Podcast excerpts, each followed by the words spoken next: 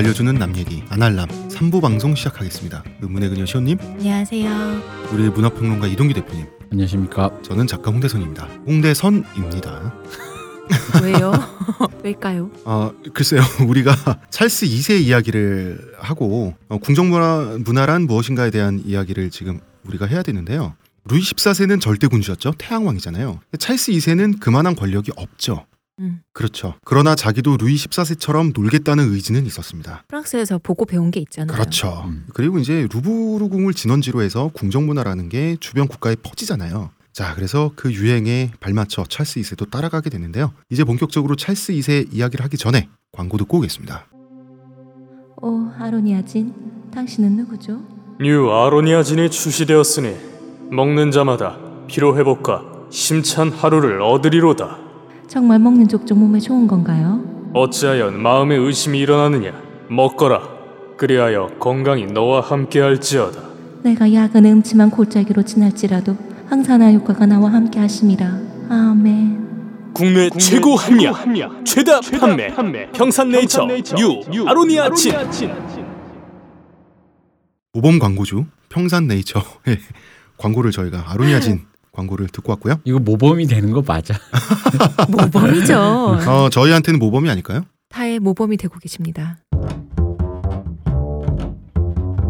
찰스 2세는 즉위 과정부터 특이한 사람이었죠. 저 뭐 일단 교과서에 보면은 아버지인 찰스 1세는 영국의 소위 말하는 혁명으로 네. 예, 올리버 크로멜에 의해서 처형을 당하죠. 목 잘린 왕. 예. 그런데 재밌는 게 스코틀랜드는 혁명에 반대해요. 음. 일단 첫 번째로 스코틀랜드는 잉글랜드보다 보수적이고요. 그리고 스코틀랜드의 청교도 장로들 있죠. 예, 장로들은 찰스 2세를 통치자로 인정을 하는데요. 우리가 잠깐 생각해 보면 이상하잖아요. 왜냐하면 스코틀랜드는 잉글랜드 왕의 통치를 전통적으로 그렇게 싫어했는데 네. 어, 이랬던 이유가 첫 번째는 잉글랜드 왕이 잉글랜드 인보다는 낫다고 생각을 한 거죠. 무슨 차이가 있어요? 아 그럼 토마스 크로멜 인들의 왕인데. 올, 아 토마스 크로멜이 아니라 죄송합니다. 올리버 크로멜은 아일랜드, 스코틀랜드 이렇게 해서 엄청나게 탄압을 많이 했습니다. 음. 그리고 청교도주의라는 게 적당해야지. 왜냐하면 그 스코틀랜드의 장로들은 자기의 향토 생활과 장로직이라고 하는 게 연결돼 있잖아요. 올리버 크로멜은 정말 근엄하고 빡빡한 청교도주의로 국가를 엄청나게 짓눌렀다고요. 우리나라로 치면 흥선대원군 같은 건데 더 심했죠. 어느 정도냐면 아일랜드에서 아일랜드 구 교도들을 네. 카톨릭 교도들을 탄압을 엄청나게 해가지고 아일랜드에서는 거의 영국의 히틀러. 음. 맞아요. 시- 실제로 2008년도인가에 아일랜드 수상인가요? 네. 약간 영국에 왔다가 네. 그 재상들끼리 만나는 그런 이런 컨퍼런스 룸이 있을 거 아니에요? 네. 거기 올리버 크롬웰의 초상화가 있어서 화내면서 나간 적이 있어요. 그, 그걸 결렬. 그 정도로. 그 정도로 싫어하는 거예요. 현대 현대에서도. 어. 어. 아니 유대인들이 히틀러 사진 보였으면 당연할 그치. 거 아니에요. 그런 그런 거겠죠. 현대 아일랜드인들 중에 조상이 한 명 이상 올리버 크로멜에게 죽지 않은 사람이 없다 그러더라고요. 음. 그 정도로 싫어하는 사람인데. 그렇다면 그런 잉글랜드인이라면 잉글랜드 왕이 낫긴 하겠네요. 근데 웃긴 거는 그런데도 불구하고 영국에서는 또 이게 참 사람 열받게 하는 거예요. 그러니까 영국에서는 올리버 크로멜이 어쨌거나 이 사람 올리버 크로멜은 왕이 아니라 뭐랄까 우리로 치면 뭐 이 사람이 나쁘게 좀 그렇긴 했지만 어쨌든 간에 뭐라 그러죠? 그걸 공화정을 만든 거잖아요. 그렇죠. 어, 현대 근대 국가의 뭐 어떤 그런 느낌의 공을 인정한다. 어, 그래서 그래서 위인으로 쳐줘요. 어, 그러다 어, 어. 보니까 붙어 있잖아 아일랜드랑. 그렇죠. 그러니까 과오가 많지만 어. 과오가 많은 위인으로 치는 거지. 근데 위인으로 쳐주지만 저쪽은 질색팔색하는 사람이란 말이야. 음. 그러니까 그 온도 차도 굉장히 좀 음. 있는 거죠. 음, 그리고 이제 당시의 잉글랜드인들도 굉장히 지쳤죠. 왜냐하면 문화적인 공연, 극장 이런 거 음란하고 세속적이라 그래서 다 금지시켰거든요. 네. 그러니까 이게 다 헨리 8세 이후로 스텝이 꼬여서 그래. 음. 헨리 8세도 카톨릭 그대로 믿고 있고 그냥 잘 되면 이게 사실 스텝이 안 꼬이는데 헨리 8세가 성공회 만들었죠. 네. 카톨릭 디스했죠. 그 다음에 메리가 먼저 와- 여왕이 되면서 아니 우리 아빠가 우리 엄마를 버리고 성공회를 만들었기 때문에 성공회 꺼져. 그래서 나 그래서 그또 어, 카톨릭 할 거야. 그래서 카톨릭 하면서 다시 rollback 시켜가지고 사람들 또 탄압했단 말이야. 네. 근데 그 다음에 엘리자베스 됐잖아. 다시 네, 엘리베스 성공- 1세는 성공회로 다시 또 다시. 성공회로 어. 복귀해. 복귀해서 다시 또 했지. 그 과정에 청교도 혁명 어. 또 이제 그 근데 거기에 넘어와- 플러스 아까 여기 여기서부터 비극이 잉태되는 게 역대 이제 왕비로 맞아들이거나 애를 네. 저기 친정에 보내거나 한 데가 다 프랑스란 말이야. 음. 프랑스는 카톨릭이란 말이야. 그러니까 음, 음. 기껏 성공회로 돌려놨는데 아내가 혹은 애가 카톨릭으로 돌아오는 거야. 그러면 이게 꼭 얘가 왕이 될 때쯤에 되면 또 피바람이 불. 그. 영국 사람들은 지금 어. 그게 그 이게, 이게 되는 거죠. 이게 히스테리인 거지. 음. 때마다 이러면 음, 때마다 때마다 왕 바뀔 때마다 뭐 카톨릭이나 성공회네 막 난리가 난 거예요. 게다가 지금 이, 지금 이때가 어느 시대냐면 청구도들이 돈을 많이 벌어가지고 이제 발언권이 세졌잖아요. 그리고 이게 굉장히 근대예요. 나도 이제 힘좀 꽤나 쓰게 생겼는데 이게 얼마나 근대냐면 이 사람과 동시대 사람이에요. 찰스 2세가 뉴턴과 음. 동시대 맞아요. 사람이야. 음. 아, 아이작 그렇네요. 뉴턴이 만유인력을 발견할 때랑 동시대 사람인데 바로 그 시대에 그러니까 되게 얼마 안 되는 뉴턴도 시대란 보면. 가발 쓰고 있고 그랬잖아요. 음. 음. 그러니까 영국의 어떤 과학 기술, 그 다음에 물리학 이런 것의 발전과 영국의 청교도주의가 연결돼 있다는 얘기는 우리가 저번 시간에 네. 네. 종교 개혁 특집을 하면서 저희가 다뤘고요. 자 이제 찰스 얘기를 해야 되니까. 그리고 이제 따지고 보면 스코틀랜드의 메리 여왕의 아들의 아들의 아들이 찰스 그 왕가란 말이에요. 그러면은 스튜어트 왕가 자체가 스코틀랜드계란 말이죠. 음, 네. 음. 그러니까 스코틀랜드 사람들은 좋아한단 말이지. 그러니까 엘리자베스 1세가 아이를 낳지 않고 죽으면서 튜더 왕가가 끊기고 그리고 원래 왕가는 플랜태저넷 왕가인데 거기서 다시 공수해 오면 또 피바람이 불 것 같으니 스코틀랜드 왕가에서 왕을 공수해 온 거예요. 음. 근데 재밌는 건 스튜어트 왕가는 스코틀랜드에서부터도 왕권이 약했어요. 음. 그러면은 영국은 의회가 옛날부터 강하니까 왕권이 약한 왕조에서 왕을 데려오면 더 고분고분해지겠지라고 생각했는데 그러면은 스코틀랜드 왕가의 그 일원들은 거꾸로 생각한 거죠. 음. 헨리 8세 그다음에 엘리자베스 1세가 만들어 놓은 절대 군주 국가의 왕이 되면 내가 마음대로 할 수 있겠지라는 음. 생각을 가지고 또 왕으로 부임을 하다 보니까 발해가 나는 거예요. 그래서 찰스 1세가 예, 그런 과정 속에서 찰스 1세가 참수를 결국 당하게 되는 그런 이제 음. 역사적인 과정인데요. 아무튼 찰스 1세의 아들인 원래 형이 있었지만 형은 이제 갓난아기 때 죽고요. 장자인 찰스 2세는 그 와중에 스코틀랜드로 일단 도망가요. 스코틀랜드에서 엄청난 환영을 받으면서 왕으로 즉위하죠. 음. 그러니까 이제 이미 이때는 잉글랜드 스코틀랜드 통합 왕국이었거든요. 그러니까 잉글랜드의 올리버 크롬웰과 스코틀랜드의 찰스 2세는 던바라고 하는 지역에서 던바 전투를 치르게 되고 올리버 크롬웰이 군사 실력 하나로 거기까지 올라간 거거든요. 음. 찰스 2세가 어떻게 나갔겠어요. 탈탈 털리고 온 가족이 프랑스로 도망가게 되죠. 이게 그 어제 2부에서 했던 내용이고요. 그런데 찰스 2세가 결국 왕이 되죠. 왜냐하면 올리버 크롬웰이 극도로 근엄한 청교도주의로 나라를 짓누르고 또 수많은 문제를 남기고 죽고 나니까 아들인 리처드 크롬웰이 권력을 물려받게 되는데요. 이 리처드 크롬웰은 아버지만한 경륜도 카리스마도 없죠. 그러다 보니까 반 크롬웰파가 의회를 장악하게 되고 찰스 2세가 프랑스에서 나름 잘 살고 있는 게 이제 눈에 띄는 거예요. 아이고 제가 있었지. 아이고 임금님이 저기 계시네. 그래서 1960년에 찰스 2세가 귀국을 하게 됐는데요. 이제 귀국하는 항구에서부터 런던까지 환영 인파가 몰려서 뭐 이런 거죠. 아버님께는 저희가 잘못했어요. 엉엉. 그러려고 그런 게 아닌데. 크로멜 싫어요. 그러니까 전투고 진압이고 논쟁이고 할 것도 없이 그대로 왕이 돼 버립니다. 도버 해협을 건너서 도버에 도착하자마자 이 도버 시장이 성경책을 바치거든요. 이 성경의 도덕적인 원리에 따라 권위의 상징으로 음. 주는 거잖아요. 바쳤는데 사실 찰스 2세는 이때부터 바람둥이였거든요. 음. 그런데 찰스 2세가 이제 천연덕스럽고 사람이 능청스러우니까 이 성경책이야말로 짐이 가장 사랑하는 것이요. 라고 하면서 시장을 칭찬하고요. 마음속으로 그 있- 생략한 게 많지 않을까. 아, 뭐, 생략한 뭐, 게 아주 뭐, 많습니다. 누구 누구 누구 누구 누구 누구 다음에. 예, 이렇게. 왜냐하면 이 사람이 했던 유명한 말이 원래는 진심이 나왔던 명언도 아니고 뭐라 그래야 돼. 이런 말을 했어요. 쾌락을 좀 추구한다고 해서 하나님이 그 사람의 영혼을 버리진 않지 않을까. 우리 하나님은 용서하시니까. 음, 그런데 이제 성경이 제일 좋다고 하면서 런던까지 행차를 합니다. 런던 시내 전체에 왕의 행차길 전체에 시민들이 붉은 카펫을 깔아놨다 그래요. 음. 모든 교회의 종을 울렸다 그러고 길거리가 다 포도주에 젖었다고 합니다. 정말 환영 오보 환영을. 그렇죠. 크로멜한테 너무 지쳤거든. 음. 이때 찰스가 했다는 연설이 전설적입니다. 짐이 국가를 너무나 오래 비워두었도다. 언제부터 네 거였다고. 사람들이 좋아하니까.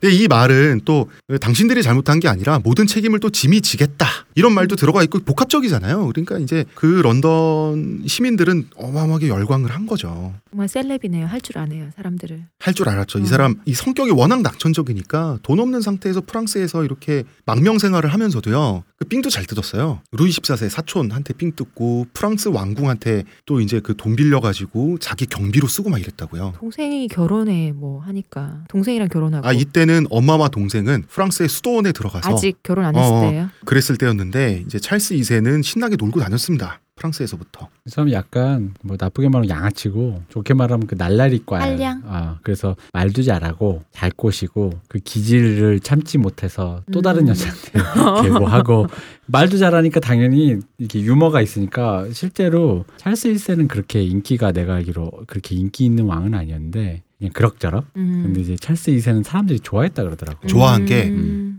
그 대표님 말씀하신 것도 맞고 이제 잘 놀잖아요. 음. 토마스 크로멜 아 죄송 자꾸 토마스래 리처 올리버, 올리버. 올리버 크롬웰의 그 근엄한 통치에 지쳐 있었던 국민들은 사람 냄새 난다고 좋아했던 음. 거예요. 음. 사람이 저래야지. 음, 음, 저렇게 음. 그 유머 감각도 있고 좀 돈 있으면 사치도 하고 그래야지. 그리고 잘생겼고 키도 크고 훤칠하고. Young and handsome. 어? 아. 남자는 young and handsome. 음. 유머, 이 사람이- 유머, 유머.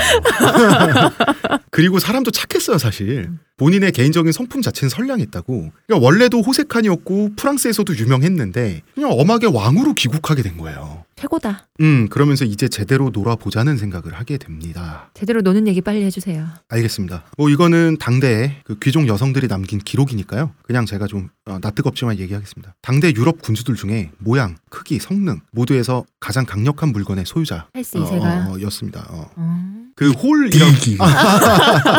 그 홀이라고 하죠. 그러니까 왜 우리나라 조선 시대에도 그 평시에는 왕들이 입는 옷이 있고, 그죠? 대관식 때 음, 음. 그 사진 같은 거 보면 대관식 때 손에 쥐는 긴 지팡이 같은 거 끝이 둥그렇게 있는 그걸 홀이라고 하지 않나요? 그런 거죠. 그러니까 그 유럽의 군주들은 전시에는 검을 쥐고 평시에는 홀이라고 하는 예장인 막대기를 쥐고 있는 거죠. 그런 옛날 이때 영화 같은 거 보면은 대관식 할 때 긴 막대기 끝에 약간 그 뭐라 그래야 되지 동그랗해서 끝이 뾰족한 뭐 그렇죠. 그런 거 끝에 쥐고 이제 있는 거. 그 왕의 문장이 장식된 네. 어, 그걸 홀이라고 하는데요. 당연히 꽤 크죠. 뭐 간달프가 들고 있는 뭐 그런 거? 아니요, 아니요. 지팡이랑 좀 어, 다르게 그런 거요? 지팡이의 3분의 1 정도 길이라고 생각하시면 됩니다. 아, 예. 음. 별명이 예장용 막대기랄까요? 음, 별명이 유럽에서 가장 큰 홀. 어. 이 언어유희인데. 잠깐만. 근데 홀은 또 왕의 절대 권력을 상징하잖아. 어 이거 내가 길거리 가면서 맨날 하는 농담 아니야 이거? 근데 저 사실 정도면 되는가 봐요. 근데 사실 찰스 2세는 절대 권력이 없었는데 그 농담이요 대표님. 어. 어, 그러니까 이제 절대 권력이 없는데 그건 또 가장 큰 이런 여러 가지 것들을 음. 풍자하기도 한 농담이죠. 한마디로 홀만한 인간이다. 그래서 루이 14세는 절대 권력자, 찰스 2세는 절대적인 것의 소유자라고 이렇게 사촌끼리 어 이거 명세들이 잠깐만 이거 versus 비교를 하면. 되겠다.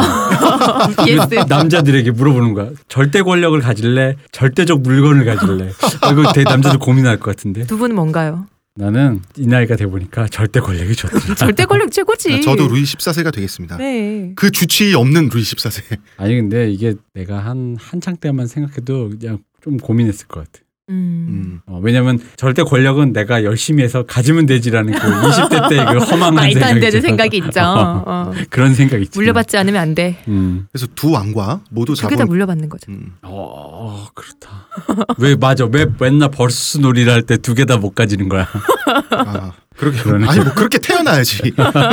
지금 둘 다 왕으로 태어났고 지금 어, 크기도 하나님이 점지해 주시는 거고. 어. 그러니까 두 사람과 모두 자 본 귀족 여성의 평가는 음. 또 이런 게 기록에 남아 있습니다. 루이의 크기는 충분하고 찰스의 크기는 위대하다. 아, 위대하다. 근데 찰스 2세 같은 경우는 크기뿐만 아니라 테크닉 죄송합니다 청취자 여러분 이런 말 써서 테크닉 다른 말 내가 할 게 없어 테크닉도 그렇게 절륜했대요 너무 technician이니까 야, 날라리니까. 최고시다. 어. 그러니까 프랑스에서는 귀족 여성들이 불감증이 있을 경우에 네. 그 망명 생활할 때 프랑스에 불감증 치료 차원에서 찰스 2세를 여성들이 닥터, 찾을 닥터. 정도였다고 give me the pill. 아 근데 이게 저희 이 당시 중세 중세라기 하긴 좀 애매하지만 요 시대부터 이제 근세죠, 빅토- 어, 근세. 근세 빅토리아 때까지 귀족 여성들이 불감증을 갖고 있다라는 게 일종의 네. 그 약간 공공연하게 알려진 문제였어요. 어. 그래서 그거를 치료하기 위해서 그 여러 가지 방법들이 고안되고 실제로는 이후에 이제 빅토리아 시대 때는 그 어떤 기계들이 있어. 음. 증기 기관을 사용하여 하는 자동 피스톤, 뭐 어. 오르가즘 뭐 기계부터 시작해서 그러니까 원시적인 형태의 바이브레이터죠. 어, 어.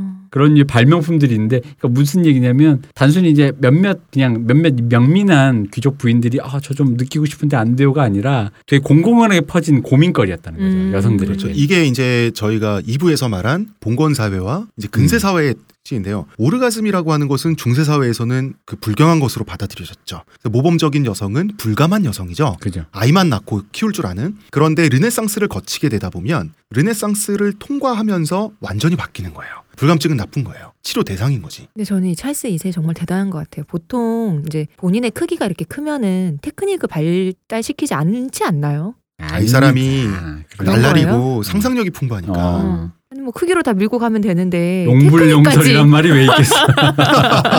그렇죠. 어. 어. 자, 영국은 내전을 거치면서 대항해 시대가 잠시 주춤했죠. 그러면서 이때쯤 되면은 이제 처음에 대항해 시대 초기에 해양 제국으로 잘 나갔던 나라가 원래는 포르투갈이죠. 이때쯤 되면은 스페인, 네덜란드 이런 나라에 등살에 못 이겨서 식민지 관리에 애를 먹게 되죠. 그러면 딱 포르투갈 정도 되는 나라는 영국 정도 되는 나라와 연합하면 좋죠. 그러니까 식민지 관리도 힘들고 하니까 어떻게 됐냐면 이때 당시에 포르투갈 공주 캐서린 브라간사라고 하는데요. 이제 포르투갈 원어로는 카타리나 데 브라간사라고 음. 하는 그냥 캐서린 브라간사라고 하겠습니다. 이 공주와 함께 딸려갈 혼수로 인도의 봄베이가 내려는 거예요. 음. 그러니까 이제 영국 Parliament 같은 경우는 너네 찰스- 지도 누가 한번 바꿔볼래? 그렇죠. 영국 Parliament 같은 경우는 어 이거 웬 떡이야. 그래서 찰스 2세는 사실 의회가 불러서 가서 왕이 됐잖아요. 네.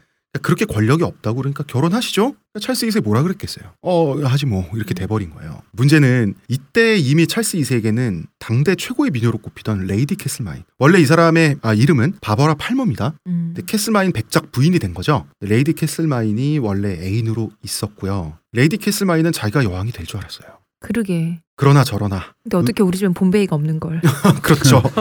봄베이와 함께 봄베이의 영유권과 함께 어. 혼수가 어. 음, 혼수가 돼. 너무 커. 어. 캐서린이 포르투갈에서 출발해서 오게 됩니다. 이제 포츠머스 항구에 도착을 하는데요. 도착을 했으면 찰스 2세가 가서 환영을 해야 될 거 아니에요. 왕비가 왔는데 당연하죠. 음, 6일 동안 왕비를 기다리게 합니다. 뭐 하느라. 캐슬마인과 애정 행각을. 그러니까 왕비는 너무 굴욕감을 많이 받아가지고요. 당연하죠. 들어 누웠어요. 당장 돌아갈 것 같아요 나 같으면. 음, 거기다가 그러니까 결국은 6일 만에 가서 봤어요. 봤더니 캐서린은 외모는 평범하고요. 문제는 뻐드렁니의 소유자였어요. 음. 이게 프랑스에서 한참 놀고 온 왕이고 지금 권력까지 가졌는데 레이디 캐슬마인이 옆에 있는데 레이디 캐슬마인은 당대 최고 미녀였고 그러니까 이제 찰스가 워낙 낙천적이고 사람이 좋다 보니까 최대한 좋게 해석하려고 한 거예요. 신하한테 뭐라 그랬냐면 아, 눈만큼은 참 예쁘다. 나머지는 충격적이다. 아니, 그래서 이거- 아니, 바람둥이에 이거 멘트 맞는데 근데 캐서린은 캐서린대로 6일 동안 이게 너무 굴욕감을 받아서 들어 누웠는데 찰스를 보니까 반한 거예요. 찰스가 잘생겼거든.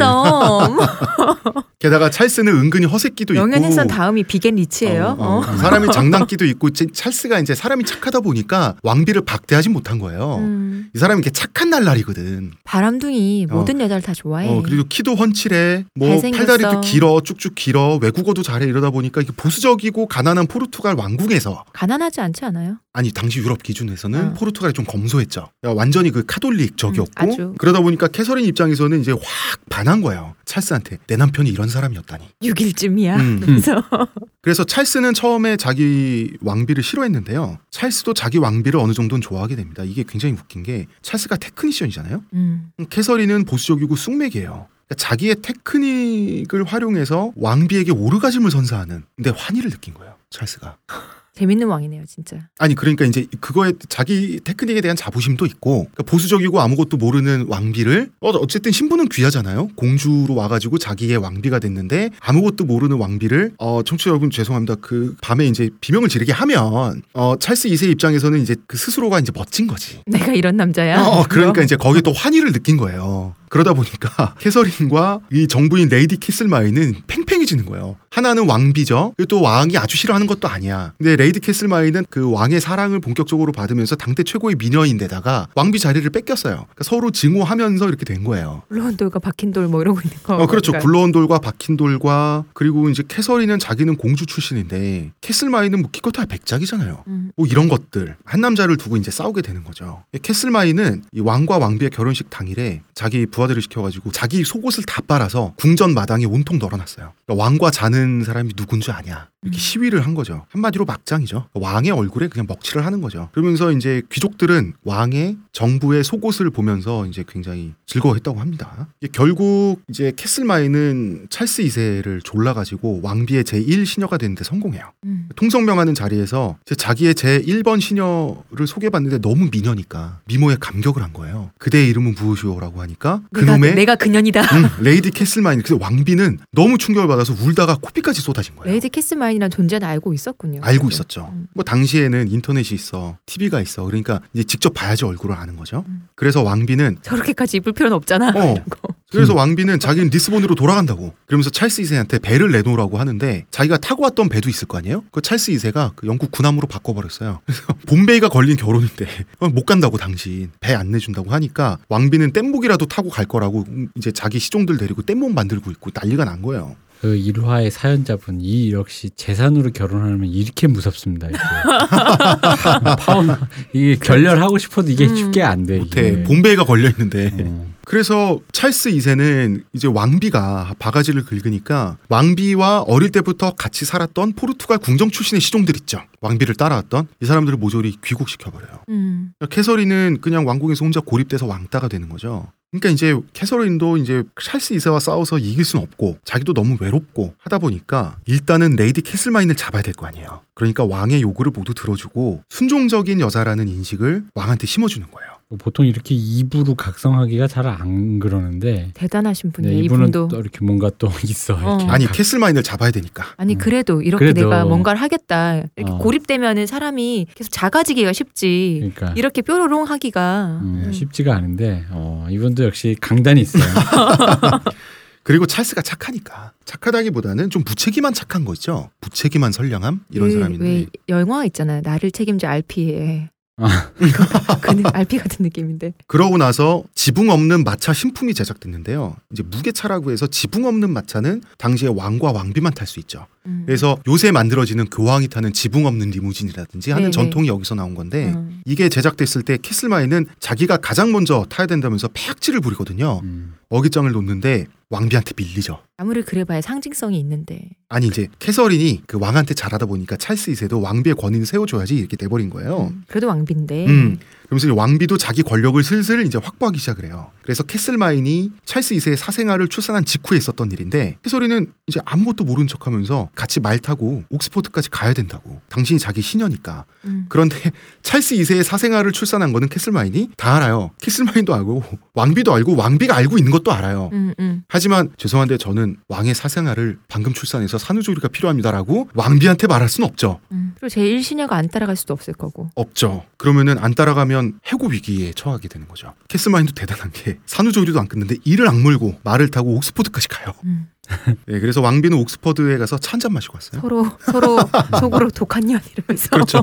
서로 속으로 투덜투덜투덜대면서 어. 그리고 또 캐슬마인도 대단해. 거기까지 또 갔다 와요. 음. 왜냐하면 왕비의 제일 시녀 자리를 유지해야 정부 자리도 maîtresse en titre로 자리도 유지할 수 있는 거거든요. 그래서 곁에 있을 수 있으니까. 음, 프랑스의 몽테스팡 부인도 왕비의 제일 시녀였잖아요. 네. 그러다가 이제 1670년이 됩니다. 캐서린이 아이를 계속해서 낳지를 못해요. 음. 음, 불임이었어요. 왜냐하면 의회 입장에선 그렇잖아요. 왕의 후사를 계획을 해야 되잖아요. 음, 음. 왜냐하면 이 나라가 왕의 목이 한번 잘렸던 나라고 올리버 크로멜이 그 독재를 하면서 국민들을 괴롭혔던 나라니까 정실 부인한테서 왕자가 나오지 않으니까 이제 의회에서는 그럴 수밖에 없지. 그래서 의회에서는 왕은 아이를 낳지 못하는 왕비와 이혼할 수 있다는 법안을 통과시키려고 그래요. 그리고 헨리 8세 때부터 메리로 넘어가고 또 엘자베스 넘어가고 이런 그러니까 아들이 없이 계속 그렇게 넘어가니까 그런 점도 그렇죠. 영국이라는 나라가 그랬던 경험이 있는 나라니까 이때 찰스가 갑자기 좋은 남편으로 변신을 합니다. 찰스가 강력 반대해요. 음. 반대하면서 멋진 말을 한마디해요. 단지 짐의 아내라는 이유로 불행해져야 할 의무는 누구에게도 없다.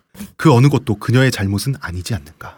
내 눈앞에 나타나. 아니 놔주는 게 더 행복해질 거라는 생각하면 못해. 아 이게 실장님 캐릭터들은 다 이런 거예요. 그러니까 찰스 2세가 이런 타입이죠. 항상 잘못하다가 한 번 잘해서 점수 따는 스타일이죠. 음. 그리고 모두- 실, 실장님 캐릭터 왜 그렇잖아. 저기 자꼭 사실 그 여자랑 헤어지면 되잖아. 어. 근데 안 헤어지고 그래놓고 모두가 나의 여자. 어 힘든 다음에 꼭 이런 소리를 한단 말이야. 어. 사실 이런 면이 왜 찰스 2세가 여자들한테 인기가 있었는지. 알 수 있게 해주는 또 그런 음, 말, 음. 말은 또 잘해. 음. 청산 유수거든요. 바람둥이가 맞아요. 날라리였어. 예, 그러면서 캐슬마인은 또 아이들을 속속 낳죠. 속속 나. 속속 나요, 진짜. 그런데 찰스 2세의 입장은 또 이래요. 이 자기의 사생아로 캐슬마인은 아이들을 속속 인정해주면 캐서린 왕비는 아이를 계속 낳지 못하니까 캐슬마인 또 악녀잖아요. 악녀예요. 음. 이 순진한 캐서린 왕비를 공공연히 또 핍박할 거잖아요. 그래서 캐슬마인이 당신의 아이로 인정해라라고 하는 이 요구를 계속 무시하고 있었는데 캐슬마인도 꾸- 뚜껑이 열린 거예요. 어서 아이가 당신의 친자식임을 인정해라. 찰스 2세가 보니까 레이디 캐슬마인은 이 여자도 바람둥이에요. 왜냐면 그 뭐지 이게 이또 막장은? 아니 왜냐면 일단 돈 때문에 아. 이 왕이 돈이 없어요. 그 남편한테 뭐가 안 나와. 명예만 있는 거야. 어, 맞아요. 지금 루이스 대표님 사제처럼 어, 뭔가를 주, 이렇게 보석을 어. 안겨줄 수 있는 사람이 못 되는군요. 네, 그러니까 영지를 자기가 또 준다거나. 돈도 좀 필요하고 뭐 좀 이렇게 좀 해야 되니까 이 여자도 원래 호색한이기도 하지만 진짜 바람둥인데 그러면 이거 어, 아니 찰스 2세가 루이 14세처럼 놀고 싶잖아요. 놀고 싶은데 네. 근데 봐봐요. 이게 별명이 거지왕이야. 아니 그 놀지 말아야지. 영국이라는 나라 가 영국이라는 나라의 생산력이나 인구나 이런 게 프랑스하고 하늘과 땅의 차이가 나다 아니, 보니까 뭐 하나 포기를 해야 될거 음. 아니야. 그러니까 그 사치의 규모가 줄어드는데 사치는 부리다 보니까 정부들한테 인색한 거죠. 사실 왕은 이 사람 의지로 된 게 아니거든요. 원래 이 사람은 그냥 그렇게 살 사람이 기질 음, 자체가. 음, 음, 음. 근데 의회가 데리고 와서 왕을 안 쪘잖아. 근데 원래 살던 대로 산 거지. 아니 돈 한 푼 없이도 여자들이랑 잘 놀았는데 이 어, 너 엄청 제주잖아 이것도. 왕 됐다고 줄 일이가 있나. 어. 음, 그래서 캐슬마인은 부업이 따로 있었는데 그게 바로 귀족들에게 몸을 파는 거였죠. 음. 게다가 이 육체는 왕의 육체잖아요. 프리미엄이 붙지. 그지. 예, 당시 귀족들 어쨌든 왕의 왕인데. 정부니까. 음. 그뿐만 아니라 또 젊은 하층민 애인들이 많았어요. 음. 연하에. 재밌는 거는 찰스한테 뜯은 돈을 또 얘네들한테 뜯겼어요. 그러니까 찰스는 돈을 안 줘. 그 애인들도 많아. 애인들도 먹여 살려야 그러니까 돼. 찰스가 믿지 못한 거죠. 어, 그래. 이, 애- 이 젊은 애인들은 또 레이디 캐슬마인과 사귀게 되면서부터 또 일을 안 해요. 그렇잖아. 뭐지? 용돈 주니까. 영국 남자들 이런 거요? 아니 뭐 이거는 어디나 다 있는 클리셰라니까 이런 그런가요? 거. 어. 그러니까 이제 겸사겸사해서 이제 귀족들한테 몸을 팔았는데요. 그래서 그 애들의 그걸 못 믿는다. 그래서 못 찰스가. 믿는 거죠. 한 번은 자기 젊은 애인하고 잠자리를 갖다가 찰스 2세가 갑자기 방 안에 난입한 거예요. 그랬더니 캐슬마인이 목숨을 걸고 2층에서 뛰어내렸어요. 그러니까 그 찰스는 다 봤거든. 그리고 이제 애인은 당시에 왕은 검을 차고 다니죠. 그 애인 옷 벗고 있었을 거 아니에요. 젊은 네. 애인. 칼로 찔러서 죽여도 돼요. 그런데 이제 찰스는 그런 성격이 아니니까 이제 2층에서 뛰어내렸는데 레이디 캐슬마인이 무슨 닌자도 아니고 착지하자마자 탁착착착 이렇게 도망갔겠어요? 끙끙대고 있었겠지. 찰스가 내려다 보면서 에휴 다 먹고 살자고 하는 짓인데 내가 용서하지 않으면 내가 뭘 어쩌겠냐. 네가 돈을 안 주니까 그런 거 아니야? 그러니까 왜 찰스도 그걸 생각을 안 그러니까 해? 최소한의 양심은 있는 남자고 워낙 워낙 날라리다 보니까 또 이렇게 됐던 거예요. 한 번은 레이디 캐슬마인이 70살의 귀족 남성하고 5천 파운드의 하룻밤을 그 귀족이 어, 하룻밤을 하긴- 샀는데 음, 하기로 했는데 캐슬마인이 1만 파운드로 몸값을 올렸어요. 음. 그리고 귀족이 이제. 불을 어 그리고 불을 다 꺼놓고 그 귀족이 기다리고 있는데 다른 여자를 집어넣었어요. 한 20파운드 주고 여자한테. 이거- 지금 나이 이거- 먹었다고 지금 무시하는 거야 지금. 이거 화류계 용어로 공사당한 거죠. 그리고 그 다음 날 일어나 보니 레이디 캐슬마인이 아니라 엉뚱한 여자가 있잖아요. 그러니까 걸렸잖아 당연히. 네. 캐슬마인이 이번에는 진짜 나와 자고 싶으면 1만 파운드를 더 내면 된다 그랬어요. 두 배야. 어, 두 배야. 공사 이후 다시 설계가 들어가고. 귀족은 도망갔죠. 에이 이러면서 음. 왜냐하면 또 속일지 안 속일지 어떻게 알아요. 불을 켜놓으시면 음. 될 것을. 그러니까 이러다 보니까 아까 얘기한 거 음. 캐슬마인 부인이 아이가 당신의 친자식임을 인정해라. 찰스는 이게 당신은 아무 남자하고 자는데 내가 뭘 믿고 음. 그럴 수가 없잖아요. 그러니까 캐슬마인이 뭐라 그랬냐면 알았다. 그러면 왕의 사생아로 인정받지 못한 아이는 짐이 될 뿐이니 당신 보는 앞에서 계단 난간에 아이를 내려쳐서 머리를 깨트려 죽여버리겠다 그래요. 그러니까 애 갖고 죽인다는 거 아까 우리 2부에서도 네, 몽테스 몽테스팡 뭐지? 이 현이들? 근데 이러면 이게 슈뢰딩거의 친자식이잖아요. 그렇죠. 이게 왜냐하면 당시에 유전자 검사가 없으니까 음. 확률은 반반이잖아. 내 자식일 가능성도 있는데 캐슬마인의 성격을 생각해 보면 진짜 그럴 여자거든. 음. 찰스는 또 싹싹 빌어요. 그래서 용서 받는 대가로 돈까지 바쳐요. 야, 뭐 이번에 좀 없는 살림에 없는 살림에 이번에 없는 좀 살림에. 드렸나 보네요. 적금도 좀 깨고 어. 캐슬마인 부인이 어떤 성격이었냐면 옛날에 이런 일이 있었어요. 1966년에 런던 대화제가 굉장히 유명하죠. 1966년에요. 죄송합니다. 하... 1666년 런던 대화제가 굉장히 유명한데 이때 어느 정도로 화제가 심했냐라고 하면 찰스 2세까지 길거리에 뛰쳐나와서 그 물 양동이를 날랐다라고 하거든요. 음. 그런데 사실 왕은 피신할 수도 있죠. 그렇죠. 한참 못하다가 백성들한테 맨날 욕 먹다가 요럴 때 한 건 하는 거 있죠. 백성들 보는 앞에서. 어, 원래 평민들과 같이 거죠, 어, 물 뭐. 날리고 그러니까 요런 거 하루 해가지고 또 점수 따는 요런 왕이었는데 이 런던 대화제 때 런던의 세인트폴 대성당이 무너집니다. 음. 무너지면서 옛날에 유럽에서는 성직자들이 죽으면 성당 지하에 안치가 되잖아요. 네. 대성당이 무너지면서 밀봉된 200년 전에 주교의 미라가 등장한 거예요. 어. 이 시신이 등장했는데 미라가 거의 온전한 형태로 드러난 거예요. 그러니까 화재는 진압되고 나서 아 이 미라가 등장하면서 화재가 진압됐다. 하나님이 보냈다. 그래서 이게 영험하다 그래서 방문객들이 성당에 엄청나게 몰려서 이 미라를 만지고 절하고 기도하고 이랬던 거예요. 그러니까 이 미라가 영험하다 그러니까 레이디 캐슬마인이 나타나서 방문객들을 다 쫓아내요.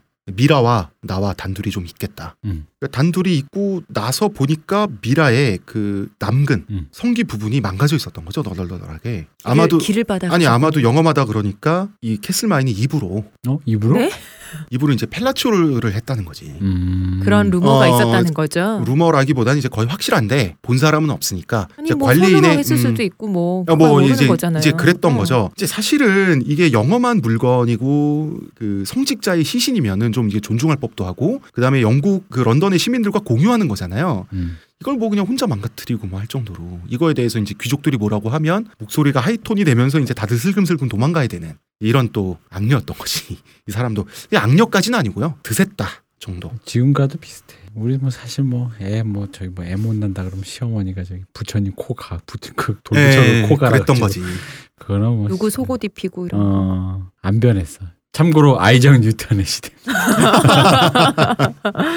그러게나 말이에요. 그럼 그런 모습을 보는 아이작 뉴턴도 굉장히 깼겠다. 음. 아니 근데 뭐 그래서 더 그럴 수도 있죠. 뭐 아이작 뉴턴이라는 사람 자체가 자기가 공부하는 거 말고는 세상 만사에 아무런 관심이 없던 사람이다 음. 보니까 뭐 고양이 가는 문, 새끼 가는 문을 만들었다는 뭐 그런 일화도 있을 그러니까. 정도니까요. 네. 아마 아무 생각이 없었을 거예요. 그러니까 무념무상. 그 속세. 일에는 전혀 관심이 어. 없는. 자 그러다가 이렇게 찰스 2세는 레이디 캐슬마인 부인에게 잡혀 살다가 전혀 엉뚱한 넬이라고 하는 여성이 등장합니다. 자 이 여성의 full name은 엘레노어 그윈이에요. 그리고 엘레노어 넬 그윈이죠. 음. 넬은 아명이자 우리나라도 옛날에 아명 있잖아요. 네. 편하게 부르는 게 엘레노어는 나중에 붙인 그냥 형식상 이름이고 실제로는 넬이고요. 애칭은 당연히 넬이면 넬리죠. 넬 그윈. 근데 그윈이라고 하는 것도 이제 켈트족 계열, 웨일즈 계열의 어, 성이고 넬이라고 하는 것도 켈트 계열의 이름이고 넬이라고 하는 것은 그냥 소녀, 처녀, 계집아이 정도의 전통적인 그 잉글랜드 이름이거든요. 그러면은 이름만으로도 굉장히 서민층이라는 걸 알 수가 있죠. 음. 이름이 마드모아젤, 꾸냥.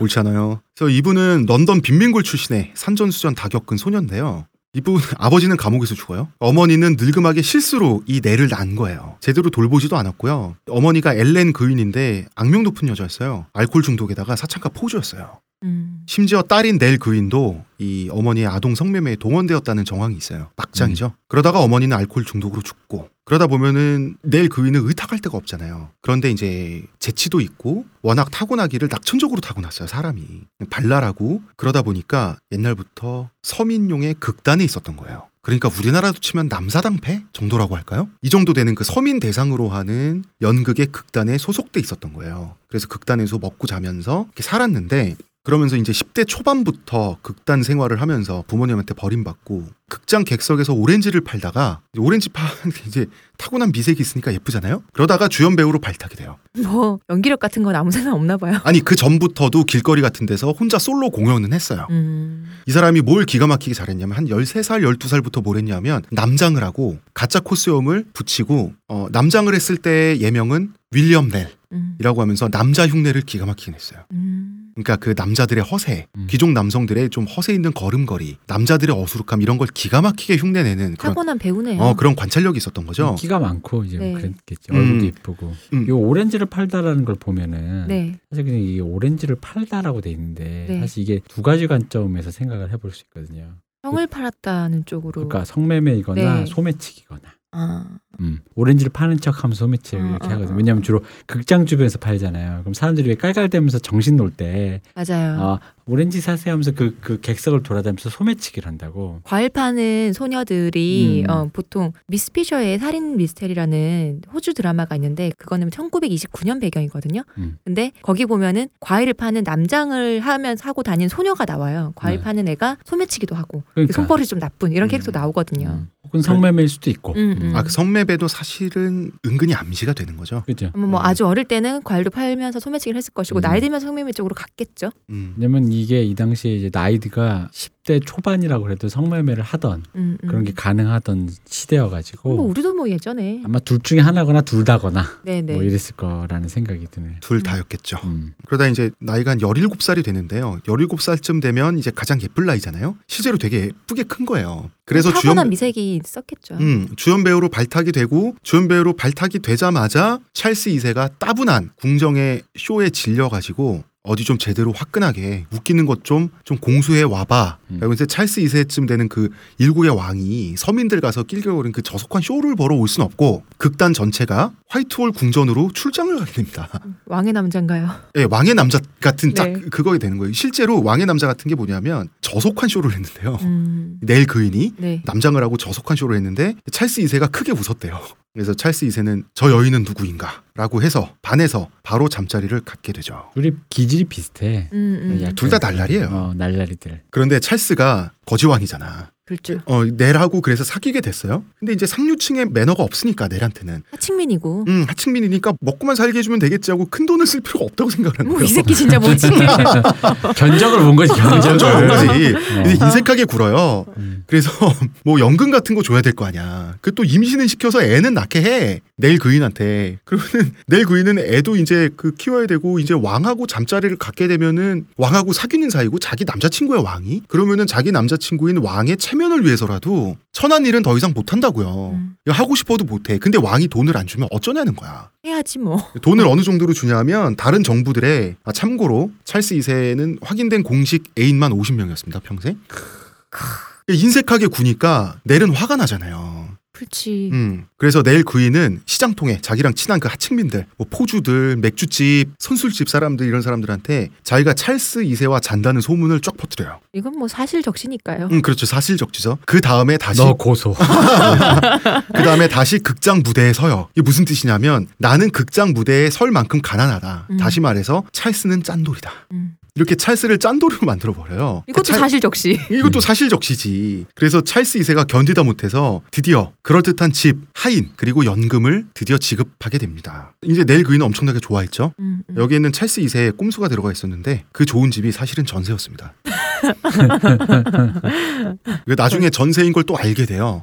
알게 돼서 엄청나게 그 또 찰스 2세를 괴롭혀요. 괴롭혀서 결국은 공작 부인 칭호에 자식들도 공작으로 만들어요. 그렇지만 그렇게까지 20년이 걸렸습니다. 어디서 들은 얘기인데 스폰을 네. 어떤 의사 양반이 스폰을 젊은 아가씨한테 돈을 주면서 이렇게 했는데 오피스텔을 하나 마련해 달라 그래서 마련해 줬는데 사실은 그게 그 의사 양반의 아내 거였다고 하더라고 그래가지고 관도 크지. 그러니까 왜 그냥 비워두고 네. 공실이었는데 네, 네. 그래서 이제 자기가 또 그 스폰 주는 여인한테는 좀 있어 보이고 싶으니까 네. 아, 내가 이런 거 하나 정도는 너 그냥 해주지 이런 식으로 어, 해줬던 어. 거지 근데 이제 그게 공실에도 한 번쯤 가볼 수 있잖아요 그렇죠. 갔더니 웬 여성이 잘 누구세요? 꾸몄고 어, 이러면서. 누구세요가 된 거죠 저희 집 저희 집인데요.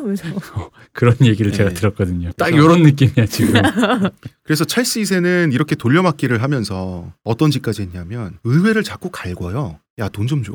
의회가 주는데도 한계가 있죠. 네. 왜냐하면 사생아를 낳고 정부를 거두고 mistress가 생기고 그래서 이제 maîtresse-en-titre가 딱히 없죠. 그러니까 레이디 캐슬마인 이런 사람이 있지만 왜냐하면 애인들이 너무 많으니까 동시에 음. 정부를 뭐 두 명 세 명을 기본적으로 운영을 하면서 죄송합니다 이런 표현 써서 공식 애인만 50명이고 이러니까 영국 의회는 미치겠는 거예요. 그래서 낭설 중에 이런 낭설이 있습니다. 찰스 2세의 주치의였던 콘돔 박사가 음. 국비 절감을 위해 찰스 2세에게 개발해서 발명해서 추천한 것이 콘돔이다.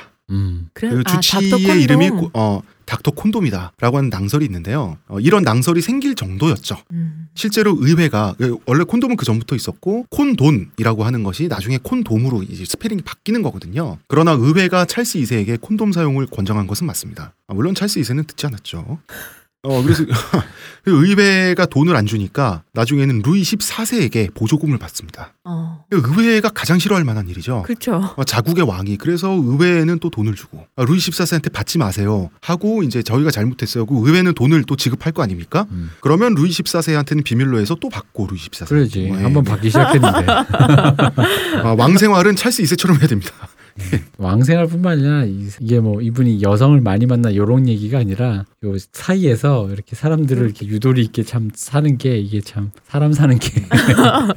배울 점이 많습니다. 예, 넬 그윈은 찰스 2세와 투닥거리는 와중에서 정말 이렇게 많이 투닥투닥거리는 그런 대학생 커플 같은 그런 느낌으로 왕과 사귀는데 굉장히 미묘한 조합이죠. 찰스 2세는 왕이잖아요. 네. 넬 그윈은 빈민굴 출신이에요. 음. 음, 게다가 상스러운 말, 욕, 시장통의 언어, 슬랭 이런 걸 입에 달고 살았던 여성이고 그런데 찰스 2세가 죽을 때까지 무려 20년 동안 이 관계를 유지합니다. 음. 음, 그리고 여기 중요한 이유는 둘 다 잠자리 기술에 있어서 각자 최고봉에 있었다고 합니다. 어 이것은 고수가 고수를 네. 만나. 그러니까 넬은 넬대로 찰스 2세처럼 엄청난 호색한이었다 그래요. 17살 때 찰스 2세를 만났는데 이미 찰스 2세를 감탄시켰다고 하거든요. 자웅을 겨뤄보자 이런 건가? 오늘 밤 요모 쌍박. 심지어 어떤 말이 있었냐면 찰스의 홀, 그 홀입니다. 네. 찰스의 홀은 넬 그윈의 소유물이라는 말이 있었다고. 음. 이게 넬 그윈이라는 여자가 정말 특이합니다. 그러니까 이런 정부가 유럽 역사상 없어요. 당시에 maîtresse-en-titre라고 하면 엄청나게 젠체하고 품위를 부리는 위세를 음, 음. 부리는 이제 그런 지위에 있었는데 넬 그윈이 보기에 어차피 창녀거든. 이런 몸 표현 써서 어. 죄송하지만. 어. 왕에게 몸 어. 팔고 있다 우리는. 어 그래서 다른 정부들에게 어차피 우린 창녀 아니냐 뭐 그렇게 젠체하고 다니냐 이런 언행과 태도로 꾸준히 이제 정신 공격을 라이벌들한테 시전하는 그런 사람이 있고 워낙 재치가 있고 배우 출신이잖아요 희극 배우 출신이니까 넬을 당할 수가 없어요 음. 레이디 캐슬마인 가- 같은 경우는 하도 화가 나가지고 넬한테 창녀 주제 이랬더니 어, 당신은 네명 다섯 명의 창녀지만 나는 한 사람한테만 몸 판다고 그게 이제 찰스 이세잖아요 음. 이런 식으로 관광을 시킨다던가 게다가 이런 식으로 약간 뭐 어떻게 보면 저속하게 말하는 게 이게 흔히 말하는 빤스 벗고 덤비는 건데 음, 이 사람을 이기려면 같이 빤스를 벗어야 되거든. 음. 못 이겨. 어, 쉽지 그거 못. 이겨. 어. 쉽지 않아 그게 원래. 못 이기려면. 정말 나는 벗고 내 머리에 써야 되는데 어. 못해. 같이 해야 되는데 이게 어. 안 돼. 그렇게 가지가. 어. 그리고 넬 그윈 같은 경우는 그 어떤 사람이라도 제스처, 목소리, 몸짓 완벽하게 흉내를 냈대요. 근데 그 사람이 왜 우리 길거리 지나가다가 거울 봐서 내가 지나가는 거 보면 어깨도 꾸부정 보기 싫잖아. 아니요, 전 안 그런데요. 아 저는 그렇습니다. 아이고 좋으시겠어요. 네. 네. 그러니까 넬에게 걸리면 누구라도 망신살을 뻗치니까 그러니까 그 재치에 밀려가지고 이제 슬금슬금 뒤로 빠지는 거지. 그냥 안 부딪히는 거죠, 그냥. 그치. 어, 못말 안- 이긴다니까. 말안 섞고 그냥 안 그래서 부딪히는 넬의 게 당시 별명이 각운을 살려서 pretty witty Nelly 예쁘 고 익살스러운 넬 여기서 아무도 못 당했다 그래요. 더러워서 피하는 거지 뭐. 그렇지. 개싸움 되니까. 어. 그래서 한 번은 레이디 캐슬마인의 집에 초청을 안 했는데도 간 거예요. 놀러 가서 이제 당연히 아니 그 문을 열었더니 얘가 온 거야. 넬 그윈이 와서 막 집에서 안 나가. 그러니까 캐슬마인이 냉랭하게 구니까 원래는 되게 조신하고 내왕을 해야 되잖아요. 음, 음. 서로 왕의 정부니까 넬 그윈이 캐슬마인 자기보다 나이도 훨씬 많아 캐슬마인 20살 많은데 어깨를 툭 치면서 원래 같은 장사를 하는 사람들은 서로 좋아하지 않는 법이죠. 이런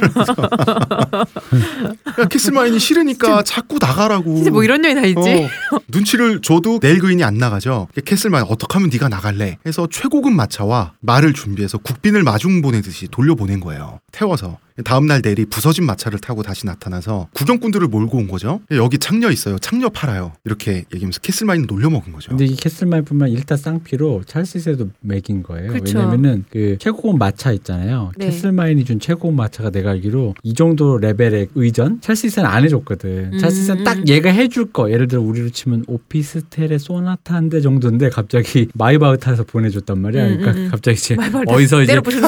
포니 같은 거 하나 끌고 가지고 매긴 거예요. 왜냐면 그 남자가 나한테 이 정도 안 해준다라는 음. 것까지도 이제 같이 음, 매기는 거죠. 이렇게. 그런데 이제 찰스 2세가 우울할 때 웃게 해주는 사람은 넬 뿐이었다고 음. 그러는데 그랬겠죠. 음. 뭐 그랬습니까? 찰스 2세는 여자친구 낮에 만나는 데이트하는 여자친구는 항상 바꿨지만 밤에 잠만큼은 거의 언제나 넬하고만 잤다고. 언제나 자웅을 음. 겨뤘다. 그러니까 옥보다냐 무슨 누가 이기나 보자.